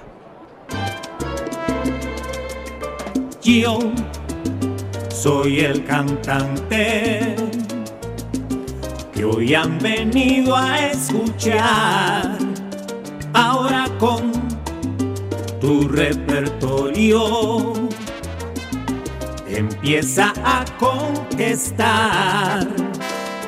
Y no se vaya del Cauca, cual obra lo esta por inversión millonaria. Me quise de tu respuesta. La pelea en el Valle del Cauca se ha armado entre el alcalde de Cali y la gobernadora, el alcalde Jorge Iván Ospina y la gobernadora Clara Luz Roldán, por lo que llaman los vallecaucanos un interminable puente en eh, Juanchito, la muy famosa zona salsera que comunica con el municipio de Candelaria. Lo que ha pasado es que el alcalde dice que no saben quién es el contratista, que es imperdonable la condición de parálisis y que todos deben impedir que vuelva a contratar con el Estado esta firma que ha incumplido, según el alcalde, la entrega de esta importante obra para la movilidad de los caleños y de los municipios cercanos. La gobernadora le contestó a su vez que lo que le beneficia a la región es que no haya controversias entre sus mandatarios y que la vía Cali Candelaria, allí por Juanchito, es un sueño desde hace 27 años. Lo cierto es que este contrato ya lleva por lo menos 8 años de trabajos y apenas hablan del 72% de un avance. La polémica se aumentó por la participación del representante a la Cámara, Duvalier Sánchez, quien dijo que van tres gobernadores y las obras del puente de Juanchito Lucky Land Casino asking people what's the weirdest place you've gotten lucky? Lucky? In line at the deli, I guess? Aha, in my dentist's office. More than once, actually. Do I have to say? Yes, you do. In the car before my kids' PTA meeting. Really? Yes. Excuse me, what's the weirdest place you've gotten lucky? I never win and tell. Well, there you have it. You can get lucky anywhere playing at LuckyLandSlots.com. Play for free right now. Are you feeling lucky? No purchase necessary. Void where prohibited by law. 18 plus. Terms and conditions apply. See website for details. No se han terminado, que no hay obreros suficientes, que incluso no se han comprado todos los predios y que hay mucha improvisación. En este caso, ni del puente para allá ni del puente para acá. Bien, señor, un poco de humor. A la luciérnaga vino risa loca trabajar. Arriba rating, señor, no nos vaya a hacer llorar. ¡Arriba rating! ¡Qué energía! ¡Qué entusiasmo! Parecía prácticamente... A ver, señor, sí, sin gritar. No, no, pero este lo hice más suave, patrón. Ah, este lo hizo más suave. Sí, fue como sí, más sí, sí. Si hubiera hecho el grito, si quiere lo hago. No, no, no, no, Ah, no, no, no, no, déjelo así ya. No, hombre, pronto usted quiere... No, yo no quiero. No, de, de pronto la diferencia de, de cuál fue el de ahorita. No, no, no, no quiero. entonces- No, no. entonces ¿Estamos bien? Ay, cuente un buen chiste más bien. Ah, es que está pidiendo- Cuente está- una- sí, la diferencia entre el de ahorita, que fue muy malo, a ver, cuente uno bueno. Eh, no, patrón, porque si yo hago algo así, pues dirá la gente que uno tan cambiante. Y yo creo que uno tiene que ser siempre O sea, siempre el mismo, lo malo, sí. Claro. Ah, bueno, no, no, pero malo no. Pero no, dele a ver Sí, entonces. a mí me preocupa de chiquita, como me mira como todo serio, como, como todo preocupado él ahí, como... yo- Como una mirada sospechosa, pero no, tranquilo. No, no, no, apenado con la gente que nos Sí. acompaña aquí, sí. ¿Cómo que sí, Guita? No, porque es que el nivel, el nivel se mantendrá. Eh, esa es la idea. Por la baja línea. No, Ah, mentira, no. no, no. está bien. que un tipo, oiga, un tipo bruto. Sí. Bruto. ¿Cómo llamaba? Digamos que llamaba. Oscar. eh, no, no, no, no, no, no, no, No, no, era, no. no, no tanto no. Tanto no. Juan Carlos. Eh, Juan Carlos. Cuidado. No, no, no, no, tampoco. Cuidado. No, no, no, no, no, no. Andrés. Andrés. Andrés. Ah, te sonó. Andrés. No, no, no, tampoco. Digamos que llamaba Marco. Ma- Marco. Marco. Ya volteé a mirar. Ya volteé a mirar. Digamos que Ya, llamaba. ya, ya aquí se puso. Digamos que llamaba Marco el tipo. Que están hablando de un tipo muy bruto. y no había por ahí otro imbécil peor, no, no, no, no, no, no. Y llega, y llega el Marco que va a un baño. Sí. baño, y leyó un letrero que decía, tire la cadena. Así dijo, no, Isidro, Isidro, la cadena me la dio mi abuelo y tiró el reloj. María, ya sabía yo. Adiós, señor. Nene, nene, nene, ¿qué vas a hacer cuando seas grande? Nene, nene, nene, ¿qué vas a hacer cuando seas grande? Está revolucionado este chivo. Chivo. ¡Carro! ¡Carro! Lo que va a ocurrir en Bogotá y en algunos eh, municipios eh, de Cundinamarca, como Chía y Mosquera. Vaya guardando mejor su carro, prepárese para mañana. Si tiene la posibilidad de teletrabajar, de no salir, mejor quédese en su casa. Va a ser un día complicado por esta jornada del día sin carro en Bogotá. Desde las 5 de la mañana hasta las 9 de la noche estará aplicando esta restricción para la mayoría de los carros. Por supuesto, no incluye los vehículos de emergencia, el transporte escolar, todo lo que tiene que ver con el eh, transporte de domicilios, por ejemplo, la seguridad privada, las eh, carrozas fúnebres, la mensajería, los vehículos eh, de transporte de valores, las eh, caravanas presidenciales, claro que sí, los vehículos de seguridad a personas no tienen tampoco esta restricción. Es eh, muy importante también que los vehículos híbridos, que en otras oportunidades tuvieron la excepción esta vez no la van a tener. Si su carro, su vehículo es híbrido, por esta circunstancia no lo puede sacar. Lo mismo aplicará para motos y carros de escuelas de enseñanza. En esta oportunidad tampoco les aplica esa, digamos, excepción. Y los que tenían el carro con el pico y placa solidario, por ejemplo, que habían pagado el día que lo pagaron durante el mes, tampoco les aplica. Ahora, sí hay una situación bien complicada y es que las personas que tenían el vehículo con placa impar esta semana solo lo pudieron sacar un día. Tenían autorización de sacarlo martes y jueves, como Melquisedec, nuestro compañero de la mesa. Estoy elevando una protesta por esa irse en Transmilenio estos días porque eh, le caía el jueves cuando podía sacar su vehículo y ahora no lo puede sacar. En Medellín, ya que ustedes están allá, Gabriel, se preguntaban si aplicaría la restricción. Ya el secretario de Movilidad dijo que no, que en Medellín la jornada se mantiene para los 22 de abril de cada año. Muy bien, señor, y nos vamos ahora para Boyacá.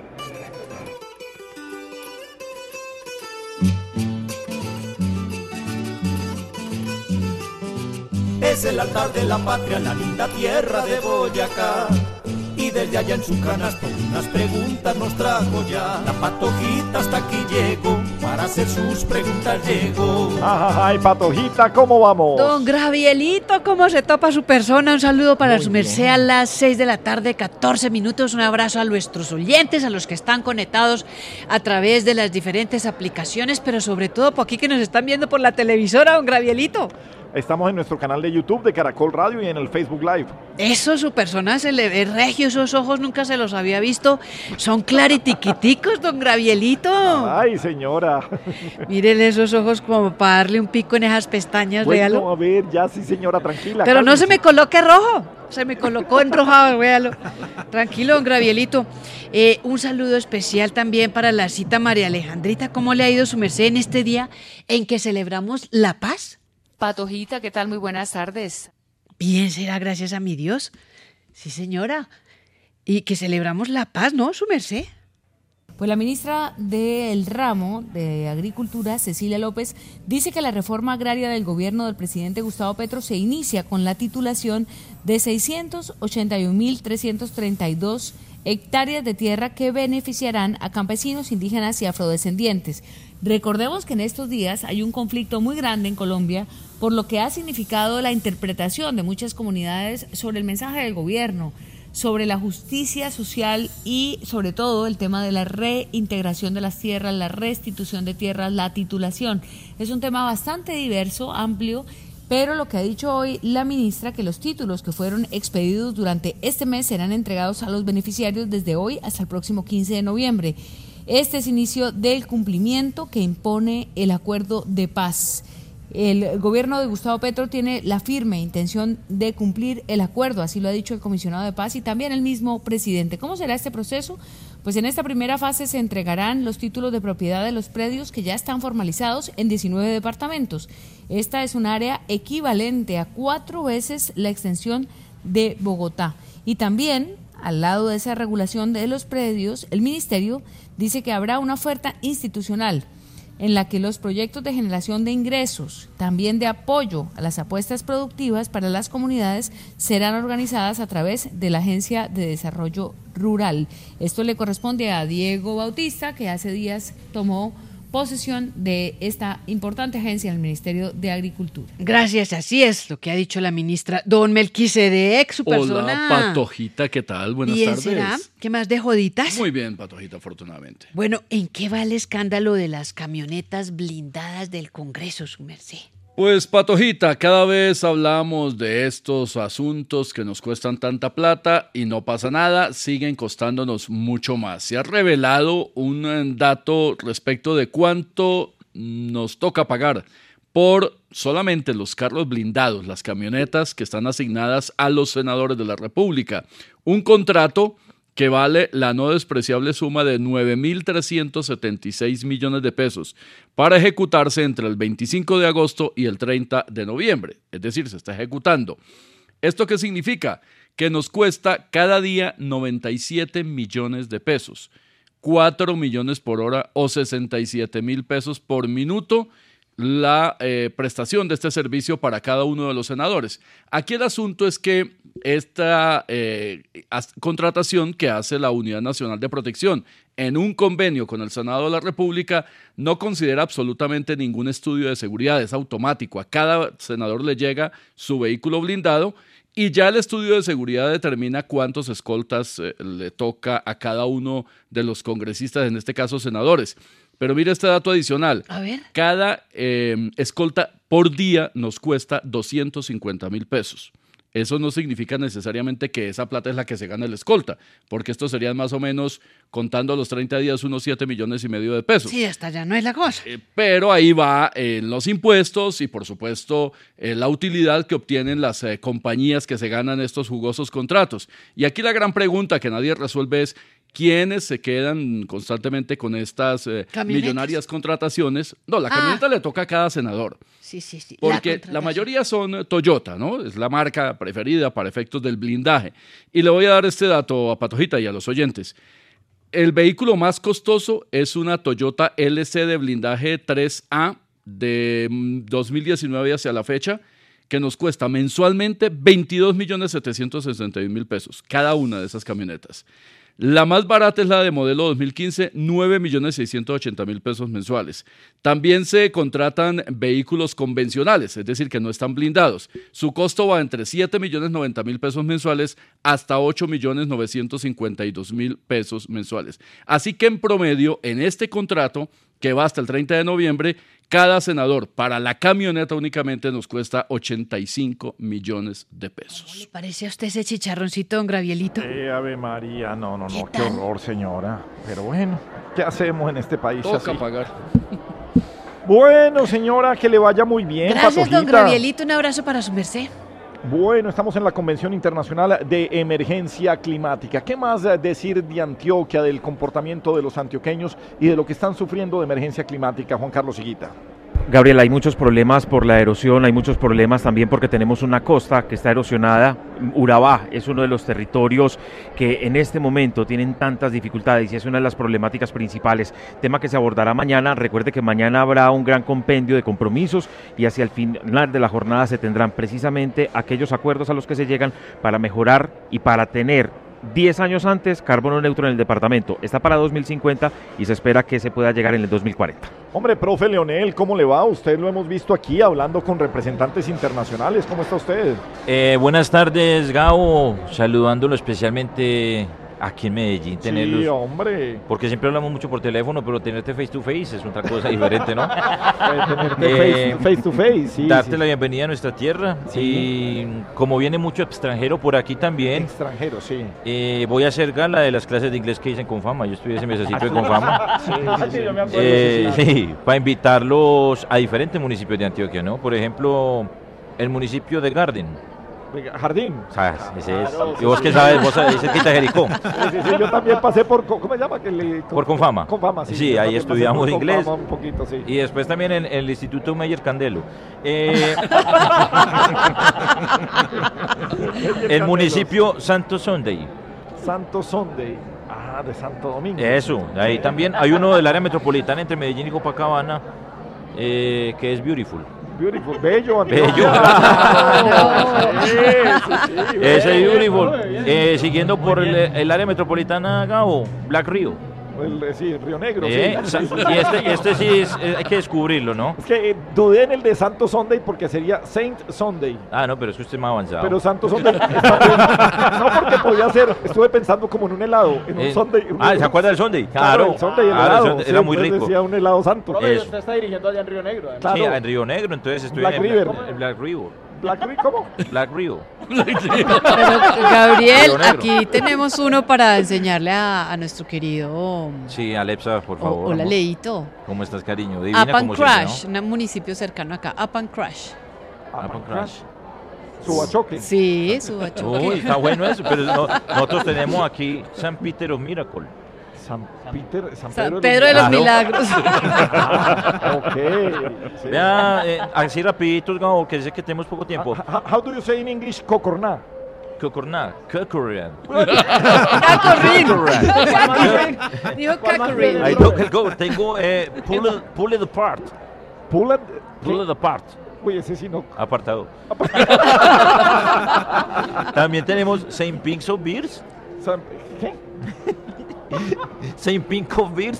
A ver, ¿eso qué es? Santa Rosa de Osos. Estaba pensando que terminaba en cervezas, pero, pero no. Este, este, ¿No se merece tu familia lo mejor? Entonces, ¿por qué no los mejores huevos? Ahora, Egglands Best están disponibles en deliciosas opciones. Huevos clásicos, de gallina libre de jaula y orgánicos de Egglands, que ofrecen un sabor más delicioso y fresco de granja que le encantará a tu familia. En comparación con los huevos ordinarios, Egglands Best contiene la mejor nutrición como 6 veces más vitamina D, 10 veces más vitamina E y el doble de omega 3 y B12. Solo Egglands Best. Mejor sabor, mejor nutrición, mejores huevos. Visita egglandsbest.com para más información. es muy instructivo. A ver, Open here.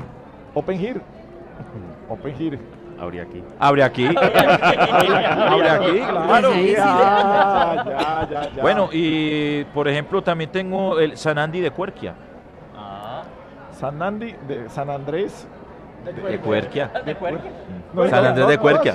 No, no, no, pero, Así yo pero mira que yo, yo les No, muy ayudo. bien. Siga, siga usted atendiendo a todos los que están por aquí. Sí, muchas gracias por la intervención, lo quiero mucho, un abrazo. Gracias. Chao. Alexa. Chao, Leito Bueno, Bello.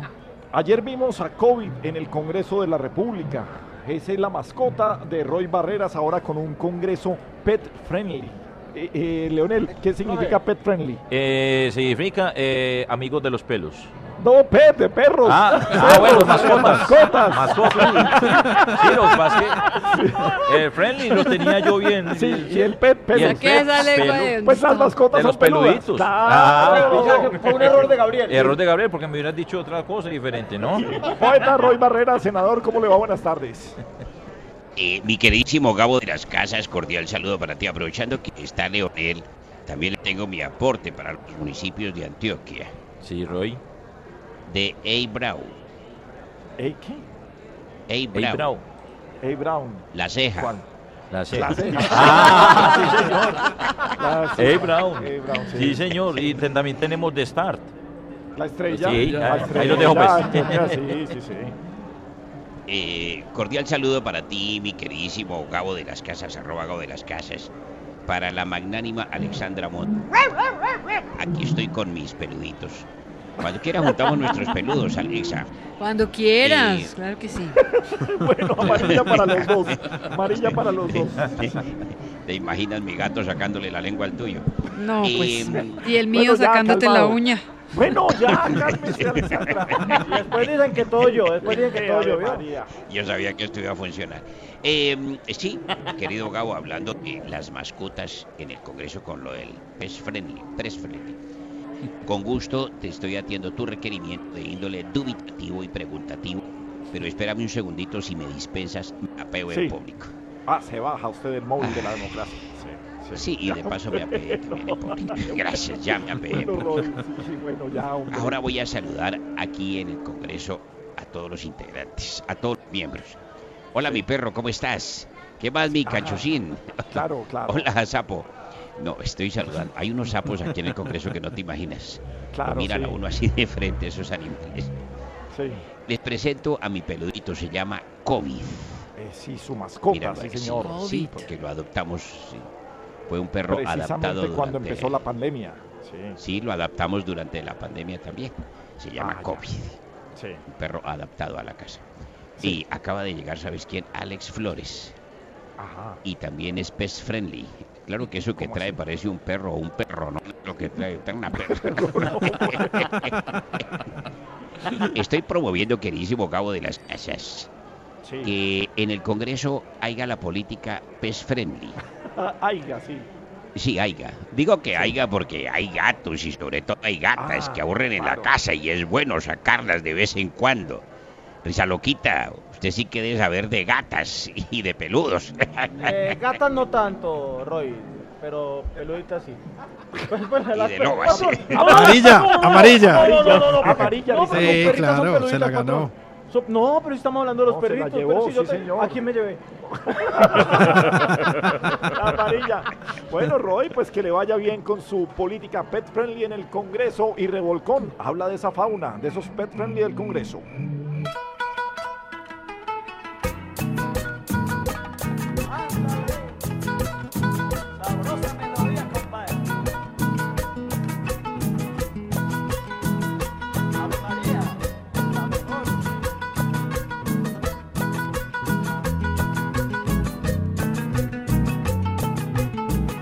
Mascotas en el Congreso es una noticia grata.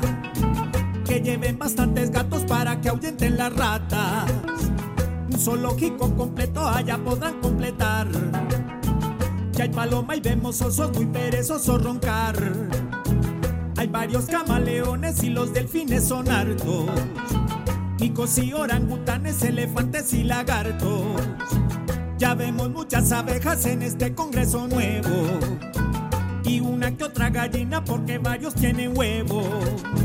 Hay cuervos que hasta los ojos nos sacan a cualquier hora. Comadrejas comadreando y otros viven dando lora.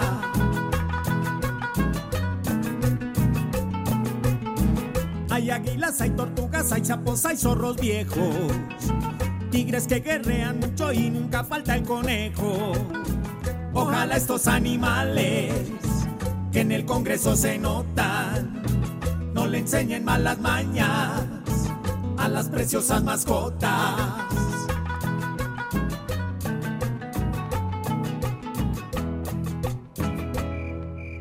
Bueno, Melquisedec, ¿cómo marcha el dólar el día de hoy? Gabriel, el dólar cierra con cierta estabilidad, 4.413 pesos, la tasa representativa del mercado para este jueves. 16 pesos cayó esta divisa. El euro, 4.362 pesos, también cayó 51 pesos. El café colombiano en Nueva York, 2 dólares 21 centavos la libra del suave nacional. Y la carga, precio interno en Colombia, de 125 kilos, 2 millones 360 mil pesos. Deme un indicador de registrador. El indicador grave, Gabriel, es que se acaba de, ra- de radicar ponencia. queda. Sí, Ra, ra, ra. perfectamente. La luciérnaga, ra, ra, ra. Eh, se acaba de radicar ponencia positiva para una reforma al sistema electoral colombiano. Básicamente, ¿en qué consiste? Se crea una corte electoral y, un tribu- y unos tribunales electorales que serían regionales. Se crea un consejo electoral colombiano. Este consejo electoral reemplazará al registrador nacional del Estado Civil, que desaparece. Es decir, cambiamos al registrador por seis miembros de este Consejo Nacional Electoral. Muy bien, indicadores de humor con risa loca. Ay, a la baja. A la luciérnaga, ¿Pero por qué? No, trabajar. Arriba rating, señor, no nos vaya a hacer llorar. Patrón, a la baja no, sino a la arriba rating. A la alza, muy bien, sí, sí, sí. Que llegan y le dicen a un tipo, bueno, en una escala del 1 al 10, ¿qué tan lambón es usted? Y dice, hombre, pues lo primero es decirle que me encanta esa pregunta. 31 en la luciérnaga. La luciérnaga, 30 años. Bien, seguimos en la Luciérnaga en Caracol Radio. Estamos en la Convención Internacional de Emergencia Climática. Gobernador de Antioquia, Aníbal Gaviria, bienvenido a la Luciérnaga, bienvenido a Caracol Radio. Eh, Gabriel, buenas noches, un abrazo para todos y cada uno de los oyentes, un abrazo para Juan Carlos, para Rizaloca, para todo el elenco y bueno, muy contentos porque esta convención internacional de emergencia climática ha sido verdaderamente un éxito, no solo por la calidad de las conferencias, de las participaciones, sino por la cantidad de gente. Este es un tema que afortunadamente cada vez está generando más interés y sobre todo en los jóvenes. Lo que pasa en Antioquia, por supuesto que le interesa a todo el país y le interesa al mundo, y sobre todo cuando estamos hablando de cambio climático. ¿Qué es lo que más le preocupa en este momento a usted en el departamento? No, Gabriel, clarísimamente estamos viviendo tal vez la temporada de lluvias más intensa de los últimos 30 años. Eh, el impacto ha sido impresionante en las vías, en, eh, desafortunadamente también en infraestructuras, viviendas, en colegios. Hemos tenido um, un número muy alto de fallecidos por eh, eventos relacionados con esta temporada de lluvias, avalanchas, inundaciones, eh, movimientos en masa. Entonces, esto nos está indicando claramente que el tema de la emergencia del cambio climático no es un tema académico, no es un tema de la radio, de los, del, del gobierno, sino que es una realidad palpable que tenemos que atender cada vez con mayor seriedad. Gobernador, ¿cómo escalar esto a nivel nacional? Porque usted ha declarado la emergencia climática para el departamento de Antioquia, pero eso es un asunto que está correspondiendo a todos. Y que los otros gobiernos departamentales deben estar al tanto también de lo que está pasando y declararla de alguna manera porque esto está tocando todo el territorio nacional. ¿Cómo está escalando esto en todo el territorio colombiano? Sí, eh, a ver, nosotros declaramos la emergencia climática arrancando el gobierno. La conciencia la teníamos clarísima. Eso fue en febrero del año 2020, a los dos meses de arrancar el gobierno. Mucha gente se sorprendió y yo creo que hoy vale la pena decirlo a nivel nacional porque decían, bueno, ¿y emergencia climática para qué? ¿Eso para qué sirve? ¿Cómo que para qué sirve? Para crear primero que todo un contexto y una concientización acerca de esto que hoy ya estamos viviendo como una realidad. Pero además, después de esa emergencia climática, nosotros eh, convocamos y conformamos un comité científico, un comité técnico. Mire, hoy, entre las intervenciones interesantes que tuvimos, la alcaldesa de Bogotá, invitada especial, Claudia López, nos hablaba de la importancia de, bas de basarse en la ciencia para tomar decisiones. Por eso nosotros invitamos ese comité científico y de ese comité científico salió una recomendación de un plan de 100 puntos, 100 acciones. Y esas 100 acciones las estamos ejecutando. Y en esta convención lo que queremos de alguna manera al finalizar los dos días de deliberaciones es que se definan también al final eh, un poco articuladas con esas 100 acciones, 10 grandes acciones para avanzar a la, hacia la carbononeutralidad en el año 2040 en Antioquia, ojalá 10 años antes que la meta del 2050, pero adicionalmente para avanzar en todas las demás acciones que nos permitan adaptación, mitigación del cambio climático. Lo que no se mide no se hace, son indicadores. Por supuesto, poner un lapso de tiempo sobre el que se va a actuar, pero tener claros también cuáles son los indicadores. Aquí, ¿cómo se mide eh, esta actuación del gobierno de Antioquia frente al cambio climático? Eh, completamente de acuerdo, Gabriel, esa ha sido una obsesión siempre mía. Eh, esto no puede ser, digamos, con únicamente mm, objetivos conceptuales, sino que esos objetivos se bajen, se bajen a indicadores y esos indicadores se midan. Entonces, por ejemplo, tenemos que avanzar en eh, la construcción, el mejoramiento y la reubicación de vivienda. Entonces, estamos hablando de una meta, por ejemplo, en los próximos 10 o 15 años de la reubicación de 50 mil viviendas. Okay. 50 mil viviendas que hoy están ubicadas en zonas de riesgo y que hoy estamos viviendo una situación gravísima y dolorosísima, es que cada cuatro o cinco años se inundan. Y ya sabemos que dentro de cuatro o cinco años se van a volver a inundar. Eso no puede ser.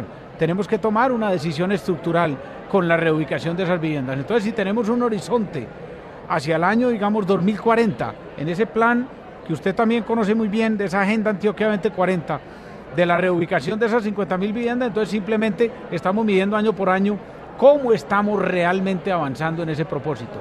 Otro tema trascendental, el tema del transporte, el tema de la movilidad. Es, un, es uno fundamental. Entonces, uno de nuestros propósitos es impulsar el tren del río, el gran proyecto para la movilidad sostenible del Valle de Aburrá. Y ese tren del río que va desde Caldas hasta Barbosa, no solo nos va a ayudar a descongestionar el metro que hoy ya está en unos niveles de congestión en su línea central muy grande, sino a articular con ese sistema de transporte amigable con el medio ambiente, más económico, más seguro, que es el, el, tren de cercanías, el tren del río, sino que nos va a permitir articular el futuro crecimiento sostenible del Valle de Aburrá hacia el norte y hacia el sur, eliminando presión sobre el centro que ya está completamente saturado. Lo saco del tema ambiental para hablar de, otras eh, cosas, porque es que necesitamos ver si usted tiene una vacante por ahí en la gobernación, porque usted dejó un imitador nuestro sin trabajo. Porque es que el imitador que lo, imitaba usted así hace un tiempo. Eh, bueno, mm, muy eh, buenas tardes, Gabriel. Aníbal, ¿cómo Qué le va? bueno que están en esta convención internacional de emergencia. No, pero usted se dio cuenta que él habla de corrido. No, no, es que me jodió. Me jodió. No, no, no, las cosas hay que decirlas con no, me jodió prácticamente. Sí, sí, sí. Gobernador, yo tengo cinco boquitas que alimentar y, y, prácticamente el puesto mío está corriendo peligro acá en la Luciérnaga porque es que usted está hablando de corrido. ¿Qué vamos a hacer? No, eh, eh, risa. Ahí le vuelvo a dar trabajo. No le hablo al gobernador, le hablo a Aníbal Gaviria, el ciudadano. ¿Qué hace Aníbal Gaviria por, por, el medio ambiente, precisamente por todo esto que, que nos pega, que, que, tenemos que hacer, que lo hemos repetido a lo largo del programa. Esto no es una labor de, de un gobernador, de un alcalde, de un presidente o de un líder mundial. Esta labor la tenemos que hacer los ciudadanos, los colombianos, el habitante del mundo es el que tiene que trabajar para tener un mejor mundo. ¿Cómo lo hace Aníbal Gaviria? Eh, Gabriel, pero antes te recojo lo que has dicho con lo que estoy completamente de acuerdo. Es decir, una meta global, por Dios, tiene que ser una meta de todos los ciudadanos. Una meta global no es una meta de los presidentes, no es una meta de la ONU, no es una meta de los científicos.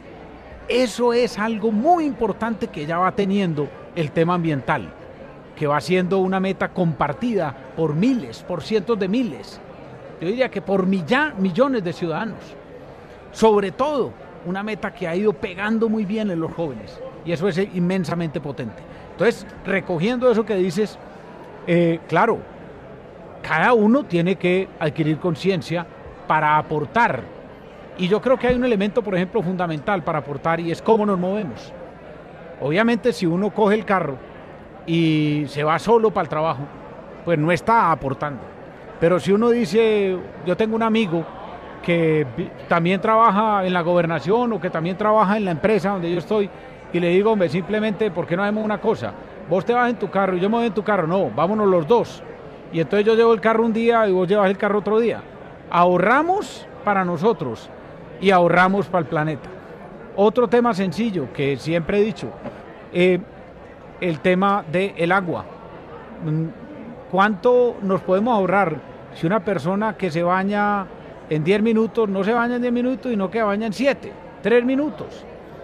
Pero 3 minutos de agua, sumados por miles o por cientos de miles, es un tema muy interesante en términos de la conservación de un recurso tan valioso. Ahora, hoy decimos, no, pues es que estamos es inundados, navegamos en agua, pero el cambio climático nos lleva a, esa, ese contraste tan duro, que en estos meses estamos inundados, pero muy seguramente en un año, un año y medio vamos a estar en una tremenda sequía. Esa es parte sustancial de la situación grave que estamos viviendo con esta emergencia de este cambio climático. Gobernador, ¿le gustó la propuesta del alcalde a 2035 no vender vehículos a gasolina aquí en la ciudad de Medellín? Hombre, eh, lo que yo, por ejemplo, he escuchado es que en Alemania hay tal vez una o dos ciudades que están planteando ese propósito, creo que para el año 2030. A mí me parece muy interesante todo lo que tenga que ver con el aumento del transporte público y la disminución del transporte privado, en primer lugar, y el aumento de los vehículos eh, eléctricos y la disminución de los vehículos de combustibles eh, fósiles. Pero lo que yo diría mm, me parece interesante y me parece importante y eso es un recorrido que yo creo que va a ser no solo Medellín, sino el mundo entero. Pero lo importante es que para uno poder hacer esa prohibición, tiene que tener una alternativa para que se mueva la gente.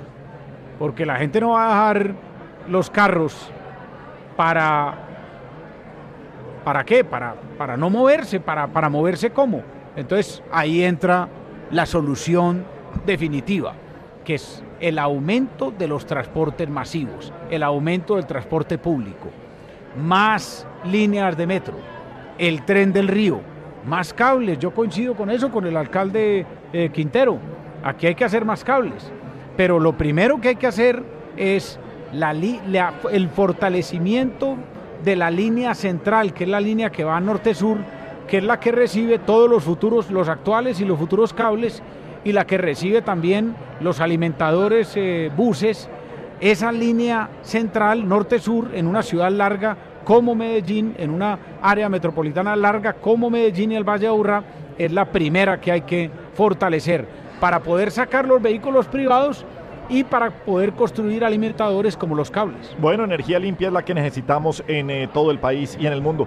Pues eh, nos encanta estar en esta Convención Internacional de Emergencia Climática. Nos encanta saber que hay gobernadores, que hay regiones, que hay colombianos que están preocupados por el cambio climático y por eso queríamos venir en la Luciérnaga esta tarde, gobernador. Muchísimas gracias por acompañarnos. Gabriel, gracias por la invitación, gracias por eh, la oportunidad de este contacto con todos los colombianos y gracias por acompañarnos en la eh, Convención Internacional de Emergencia Climática, usted y todo el equipo de la Luciérnaga y bienvenido siempre a Medellín y Antioquia.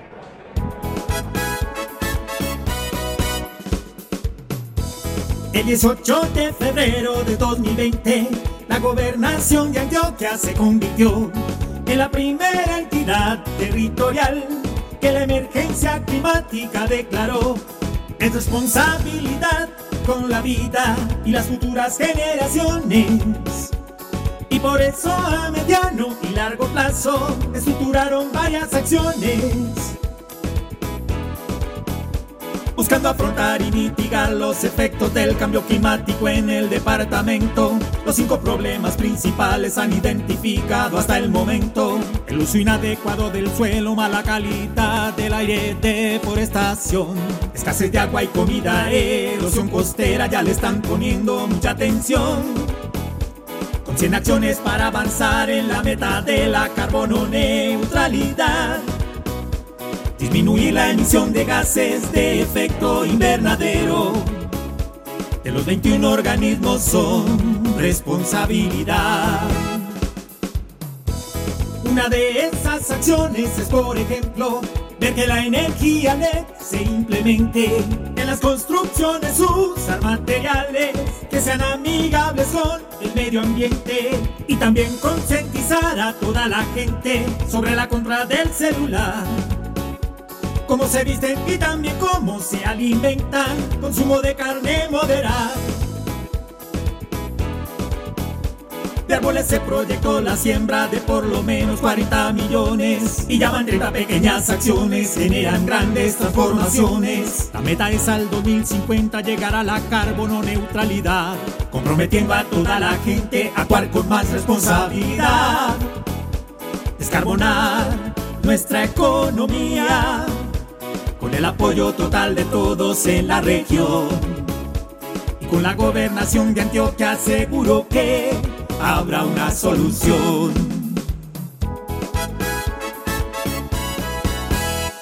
La Luciérnaga, 30 años.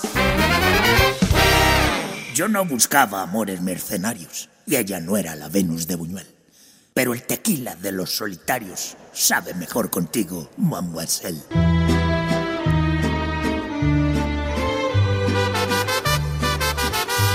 Por favor, Orlando Villardinos, los datos puntuales sobre la proyección del presupuesto de la nación para el otro año con tales.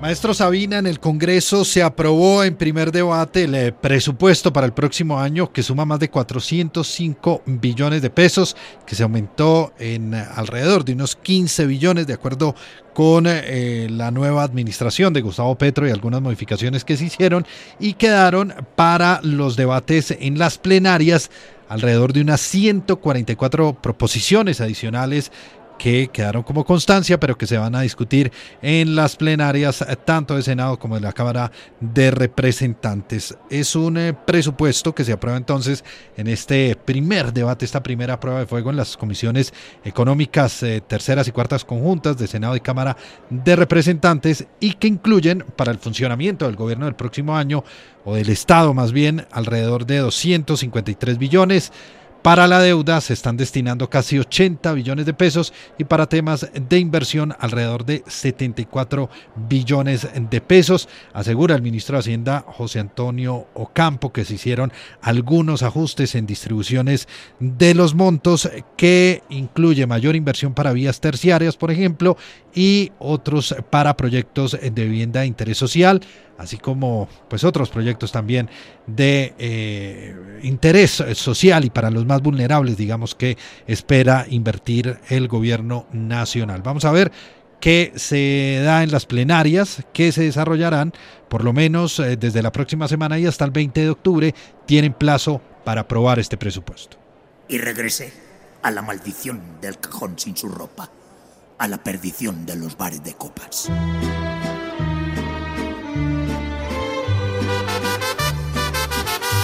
Ahora, Melqui, cuéntanos, amigo, los datos cruciales sobre la producción del gas natural en Colombia, recursos vitales.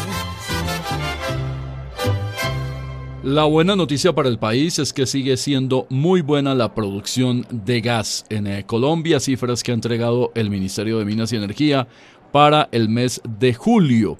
Hubo un aumento de 1,64% entre junio y julio. Pasamos de 1.102 millones de metros eh, cúbicos por día a 1.120 millones. La producción eh, promedio que presenta también con cifras la Agencia Nacional de Hidrocarburos. Dice además que se presentó una ligera disminución respecto del mismo mes del año pasado del 0,17%. Y lo que tenemos además es un aumento por el restablecimiento de producción en algunos campos, eh, por ejemplo en Pueblo Nuevo, Córdoba, en Corrales, Boyacá, en Manaure, Guajira, donde está Chuchupa, en la sabana de Torres Santander, en Aguazul Casanare, es lo que reportan tanto el ministerio como la agencia. Mientras tanto, la producción de petróleo, que es fiscalizada durante julio, fue en promedio de 748.096 barriles promedio por día, un 2,3% más de la producción de crudo para el mismo mes del año pasado, cuando fue de 731.256 barriles. En general, Colombia sigue manteniendo unas eh, producciones de estos dos eh, combustibles alentadoras para el consumo interno. Mientras tanto, seguirá la discusión respecto de si el país eh, le apuesta a la soberanía y a la seguridad energética o si arriesga a esos anuncios preocupantes que ha hecho la propia ministra y el mismo presidente Petro. Bien, señor, un poco de humor. A la luciérnaga vino risa loca a trabajar. Arriba rating, señor, no nos vaya a hacer llorar. ¡Arriba rating! ¡Qué energía! ¡Qué entusiasmo! Ahora sí, ya prácticamente... No le da pena con la gente gritar aquí. No, en este encuentro, hombre, nosotros hablando de clima, Sí. emergencia climática. Y el ruido también es contaminación ambiental, Ah, no señor. sabía. sí, sí, sí. Ah, bueno, Sí. no, es para tenerlo en cuenta, patrón, gracias. Para tenerlo en cuenta, hombre. que, bueno, porque recordar es reír. O sea, que no Ah. tenemos chiste y No, no, vamos, a recor- vamos a recurrir Uy, no, no, al pasado. Uy, no, no diga Al eso. relleno. Uy, no, no, no diga eso, patrón. Eso suena muy feo. Lo, Humor de miércoles. mal. Sí, Sí, sí. ah, humor de miércoles. Un sí. humor de miércoles. Sí, record- sí. No, pero eh, recordar es reír es por los 30 años de la Luciérnaga. Entonces, Ah, ok. Por eso recordar es reír, es, eh, porque estamos de celebración todo este año prácticamente, patrón. o Bueno, sea, cuente el bendito chiste ah, sí. repetido, a ver Sí. qué. No, no, uy, no, pero no diga así, eso se no, no, no, no, no, A ver, dele, no. dele, a ver. ¿Usted cree que uno no tiene sentimiento? Yo no, no Ren- a ver, de- de- reencauche, a ver, Sí. el sentimiento reencauchado. que estaba el tipo hablando con el suegro. Sí. Y dice el suegro, bueno, de su situación económica depende que le dé la mano de mi hija. Y le dice el tipo, eh, qué coincidencia, estamos pensando lo mismo. bueno, bueno.